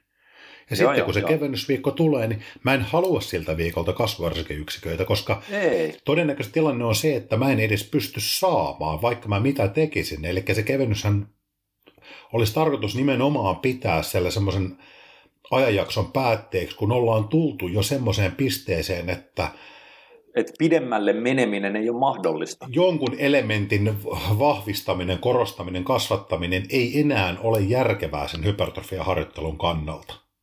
Niin, siis ylipäätään se, se, mun mielestä se perusmalli siinä menee, että jos sä, että sulla on kevennysten välissä, mm. niin sulla on aina se nousujohteinen sykli. Näin. Ja se nousujohteinen sykli alkaa sun MEVstä, no. Minimum Effective Volume. Ja edelleen nämä MEV, MRV sun muut, vaikka nämä viittaa volyymiin niin nämä kannattaa yleisemmin miettiä vaan rasituksen sellaisena kokonaissummana no, tai määränä. On, niin, kuin, niin, se... niin, niin, mutta siis silleen, että jos sä teet vaikka vitun kovia sarjoja failureen, niin sitten sä voit mieltää, että se niin on joo, pienempi aivan. sarjamäärä kuin joo. että sä teet suoria sarjoja. Eli se ei ole se ei ole pelkkää niin sarjojen laskemista, vaan siihen vaikuttaa myös intensiteetti, siihen vaikuttaa liikevalinnat mm. ja kaikki tällainen. Joka tapauksessa, niin sä haluat tehdä sen taktisesti silleen, että sä aina niin kuin teet riittävän suuren askeleen ylöspäin viikkojen välillä, että se seuraava viikko keholle on taas sellaisen niin kuin käyn arvonen, mm. mutta ne ei ole niin suuria ne hyppäykset, että sulla tulee vittu tarve keventää jo kahden viikon jälkeen. Siis sä et voi myöskään tehdä, koska tämä kysyy tässä, että, että pitäisikö pyrkiä keventämisen sijasta maltillisempaan progressioon. Niin sehän ei myöskään toimi, että jos sä lisäät sinne sanotaan vaikka sitten puolsarjaa tai niin. yhden sarjan viikossa. Siis silleen, että se on liian pieni se lisäys, että ihmiskeho ei tunnista sitä, että mä oon tällä viikolla tehnyt minimaalisesti enemmän kuin viime viikolla. Niin, kun se koko keventämisen ideahan on siitä, että me ollaan tilanteessa, jos meillä on tarve vähentää rasitusta. Mm, joo, joo, joo. Ei, koska me ollaan jo törmätty MRV. Me ollaan törmätty meidän palautumiskapasiteettiin, me ollaan menty yhden nousujohteisen syklin aikana niin pitkälle, kun me voidaan mennä ja vielä palautua siitä. Jos me yritettäisiin mennä pidemmälle, niin me ei enää palauduttaisi siitä, mitä ei kannata tehdä, koska se ei johda mihinkään hyödylliseen, se johtaa korkeintaan loukkaantumiseen, jolloin kun sinne MRV törmätään nousujohteisen vaikka mesosyklin jälkeen, niin sitten pitää keventää, jolla me saadaan aikaan kaksi asiaa. Toinen on se, että puretaan se rasitus, puretaan se kumuloitunut ylirasitus, ja saman aikaan sensitisoidaan se kroppa vastaamaan taas siihen kevyempään harjoitusmäärään, päästään takaisin sinne MEV, niin kuin se siinä seuraavan sykli alussa ja ehkä lisätään vähän painoa, jos pelataan mm, volyymilla tai jotain. Siis jollain tavalla ne, ne, ne syklitkin pitäisi, niin kuin peräjälkeiset syklit, niin olla tavallaan sellaista nousujohteista aallotusta.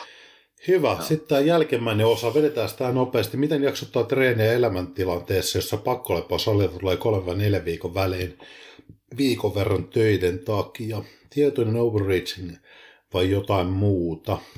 Niin. Mun mielestä just se. Se on ehkä se järkevin tapa tuossa. Joo.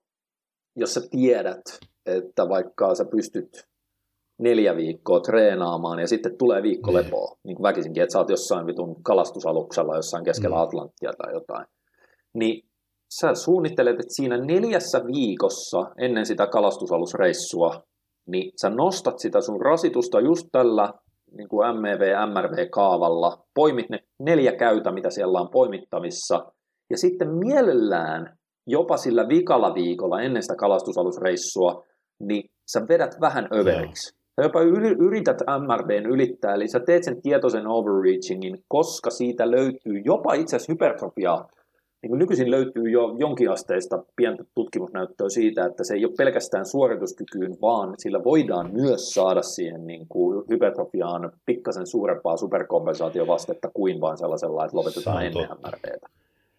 Se toimii silloin se sun niin. kalastusalusreissu, niin kuin, että sitten sä purat sen rasituksen, ja se sensitisoi tosi tehokkaasti, koska se on totaalilepo, ja sitten sä vaan seuraavan syklin vedät samalla idealla. Et, et, tolleen voi ihan Kyllä. hyvin pyörittää. Hyvä, hei. Saatiin vastattua kokonaista kolmeen oh. kysymykseen ilmeisesti, jos mä pidin tässä. Oliko se en kolme tiedä, vai neljä? mitään merkitystä, joka tapauksessa on vähän. Mutta hei, kiitoksia kun kuuntelitte tämän. Olkaa aktiivisia, laittakaa lisää kysymyksiä. niin, tota... Joo, niin me ei missään vaiheessa päästä purkamaan niitä millään todennäköisyydellä. Tämän läpi. podcastin kysymykset varmaan joulukuussa 2020 otetaan sitten työn alle. Tai 2024. Niin, niin sori, joo, mä olin liian optimistinen haiva. Mutta oli hei, kiva päästä höpisään ja ensi kerran jatketaan tosta, koska mä niin odotan mielenkiinnolla, otetaan se yksi kysymys siellä. Niin, no, mä olin jo siellä vähän niin kuin kommenteissa sitä, sitä vängännyt. Joo, kun sitä mä, kun sä oot intoa pinkeä ne on hakannut siellä niin kuin näppistä, näppistä siihen, niin, niin odottaa vaan mitä on seurattavissa sitten seuraavassa V&H-podcastissa. Mutta nyt lyödään pakettiin homma täältä se. Oliko sulla jotain sanottavaa vielä? Huomaat, oikein... Ei kannata kysyä multa tollaisia, koska mulla olisi aina jotain sanottavaa. Näin. Joten Utti, kun nämä perinteisesti aloittaa, niin meikäläinen lopettaa.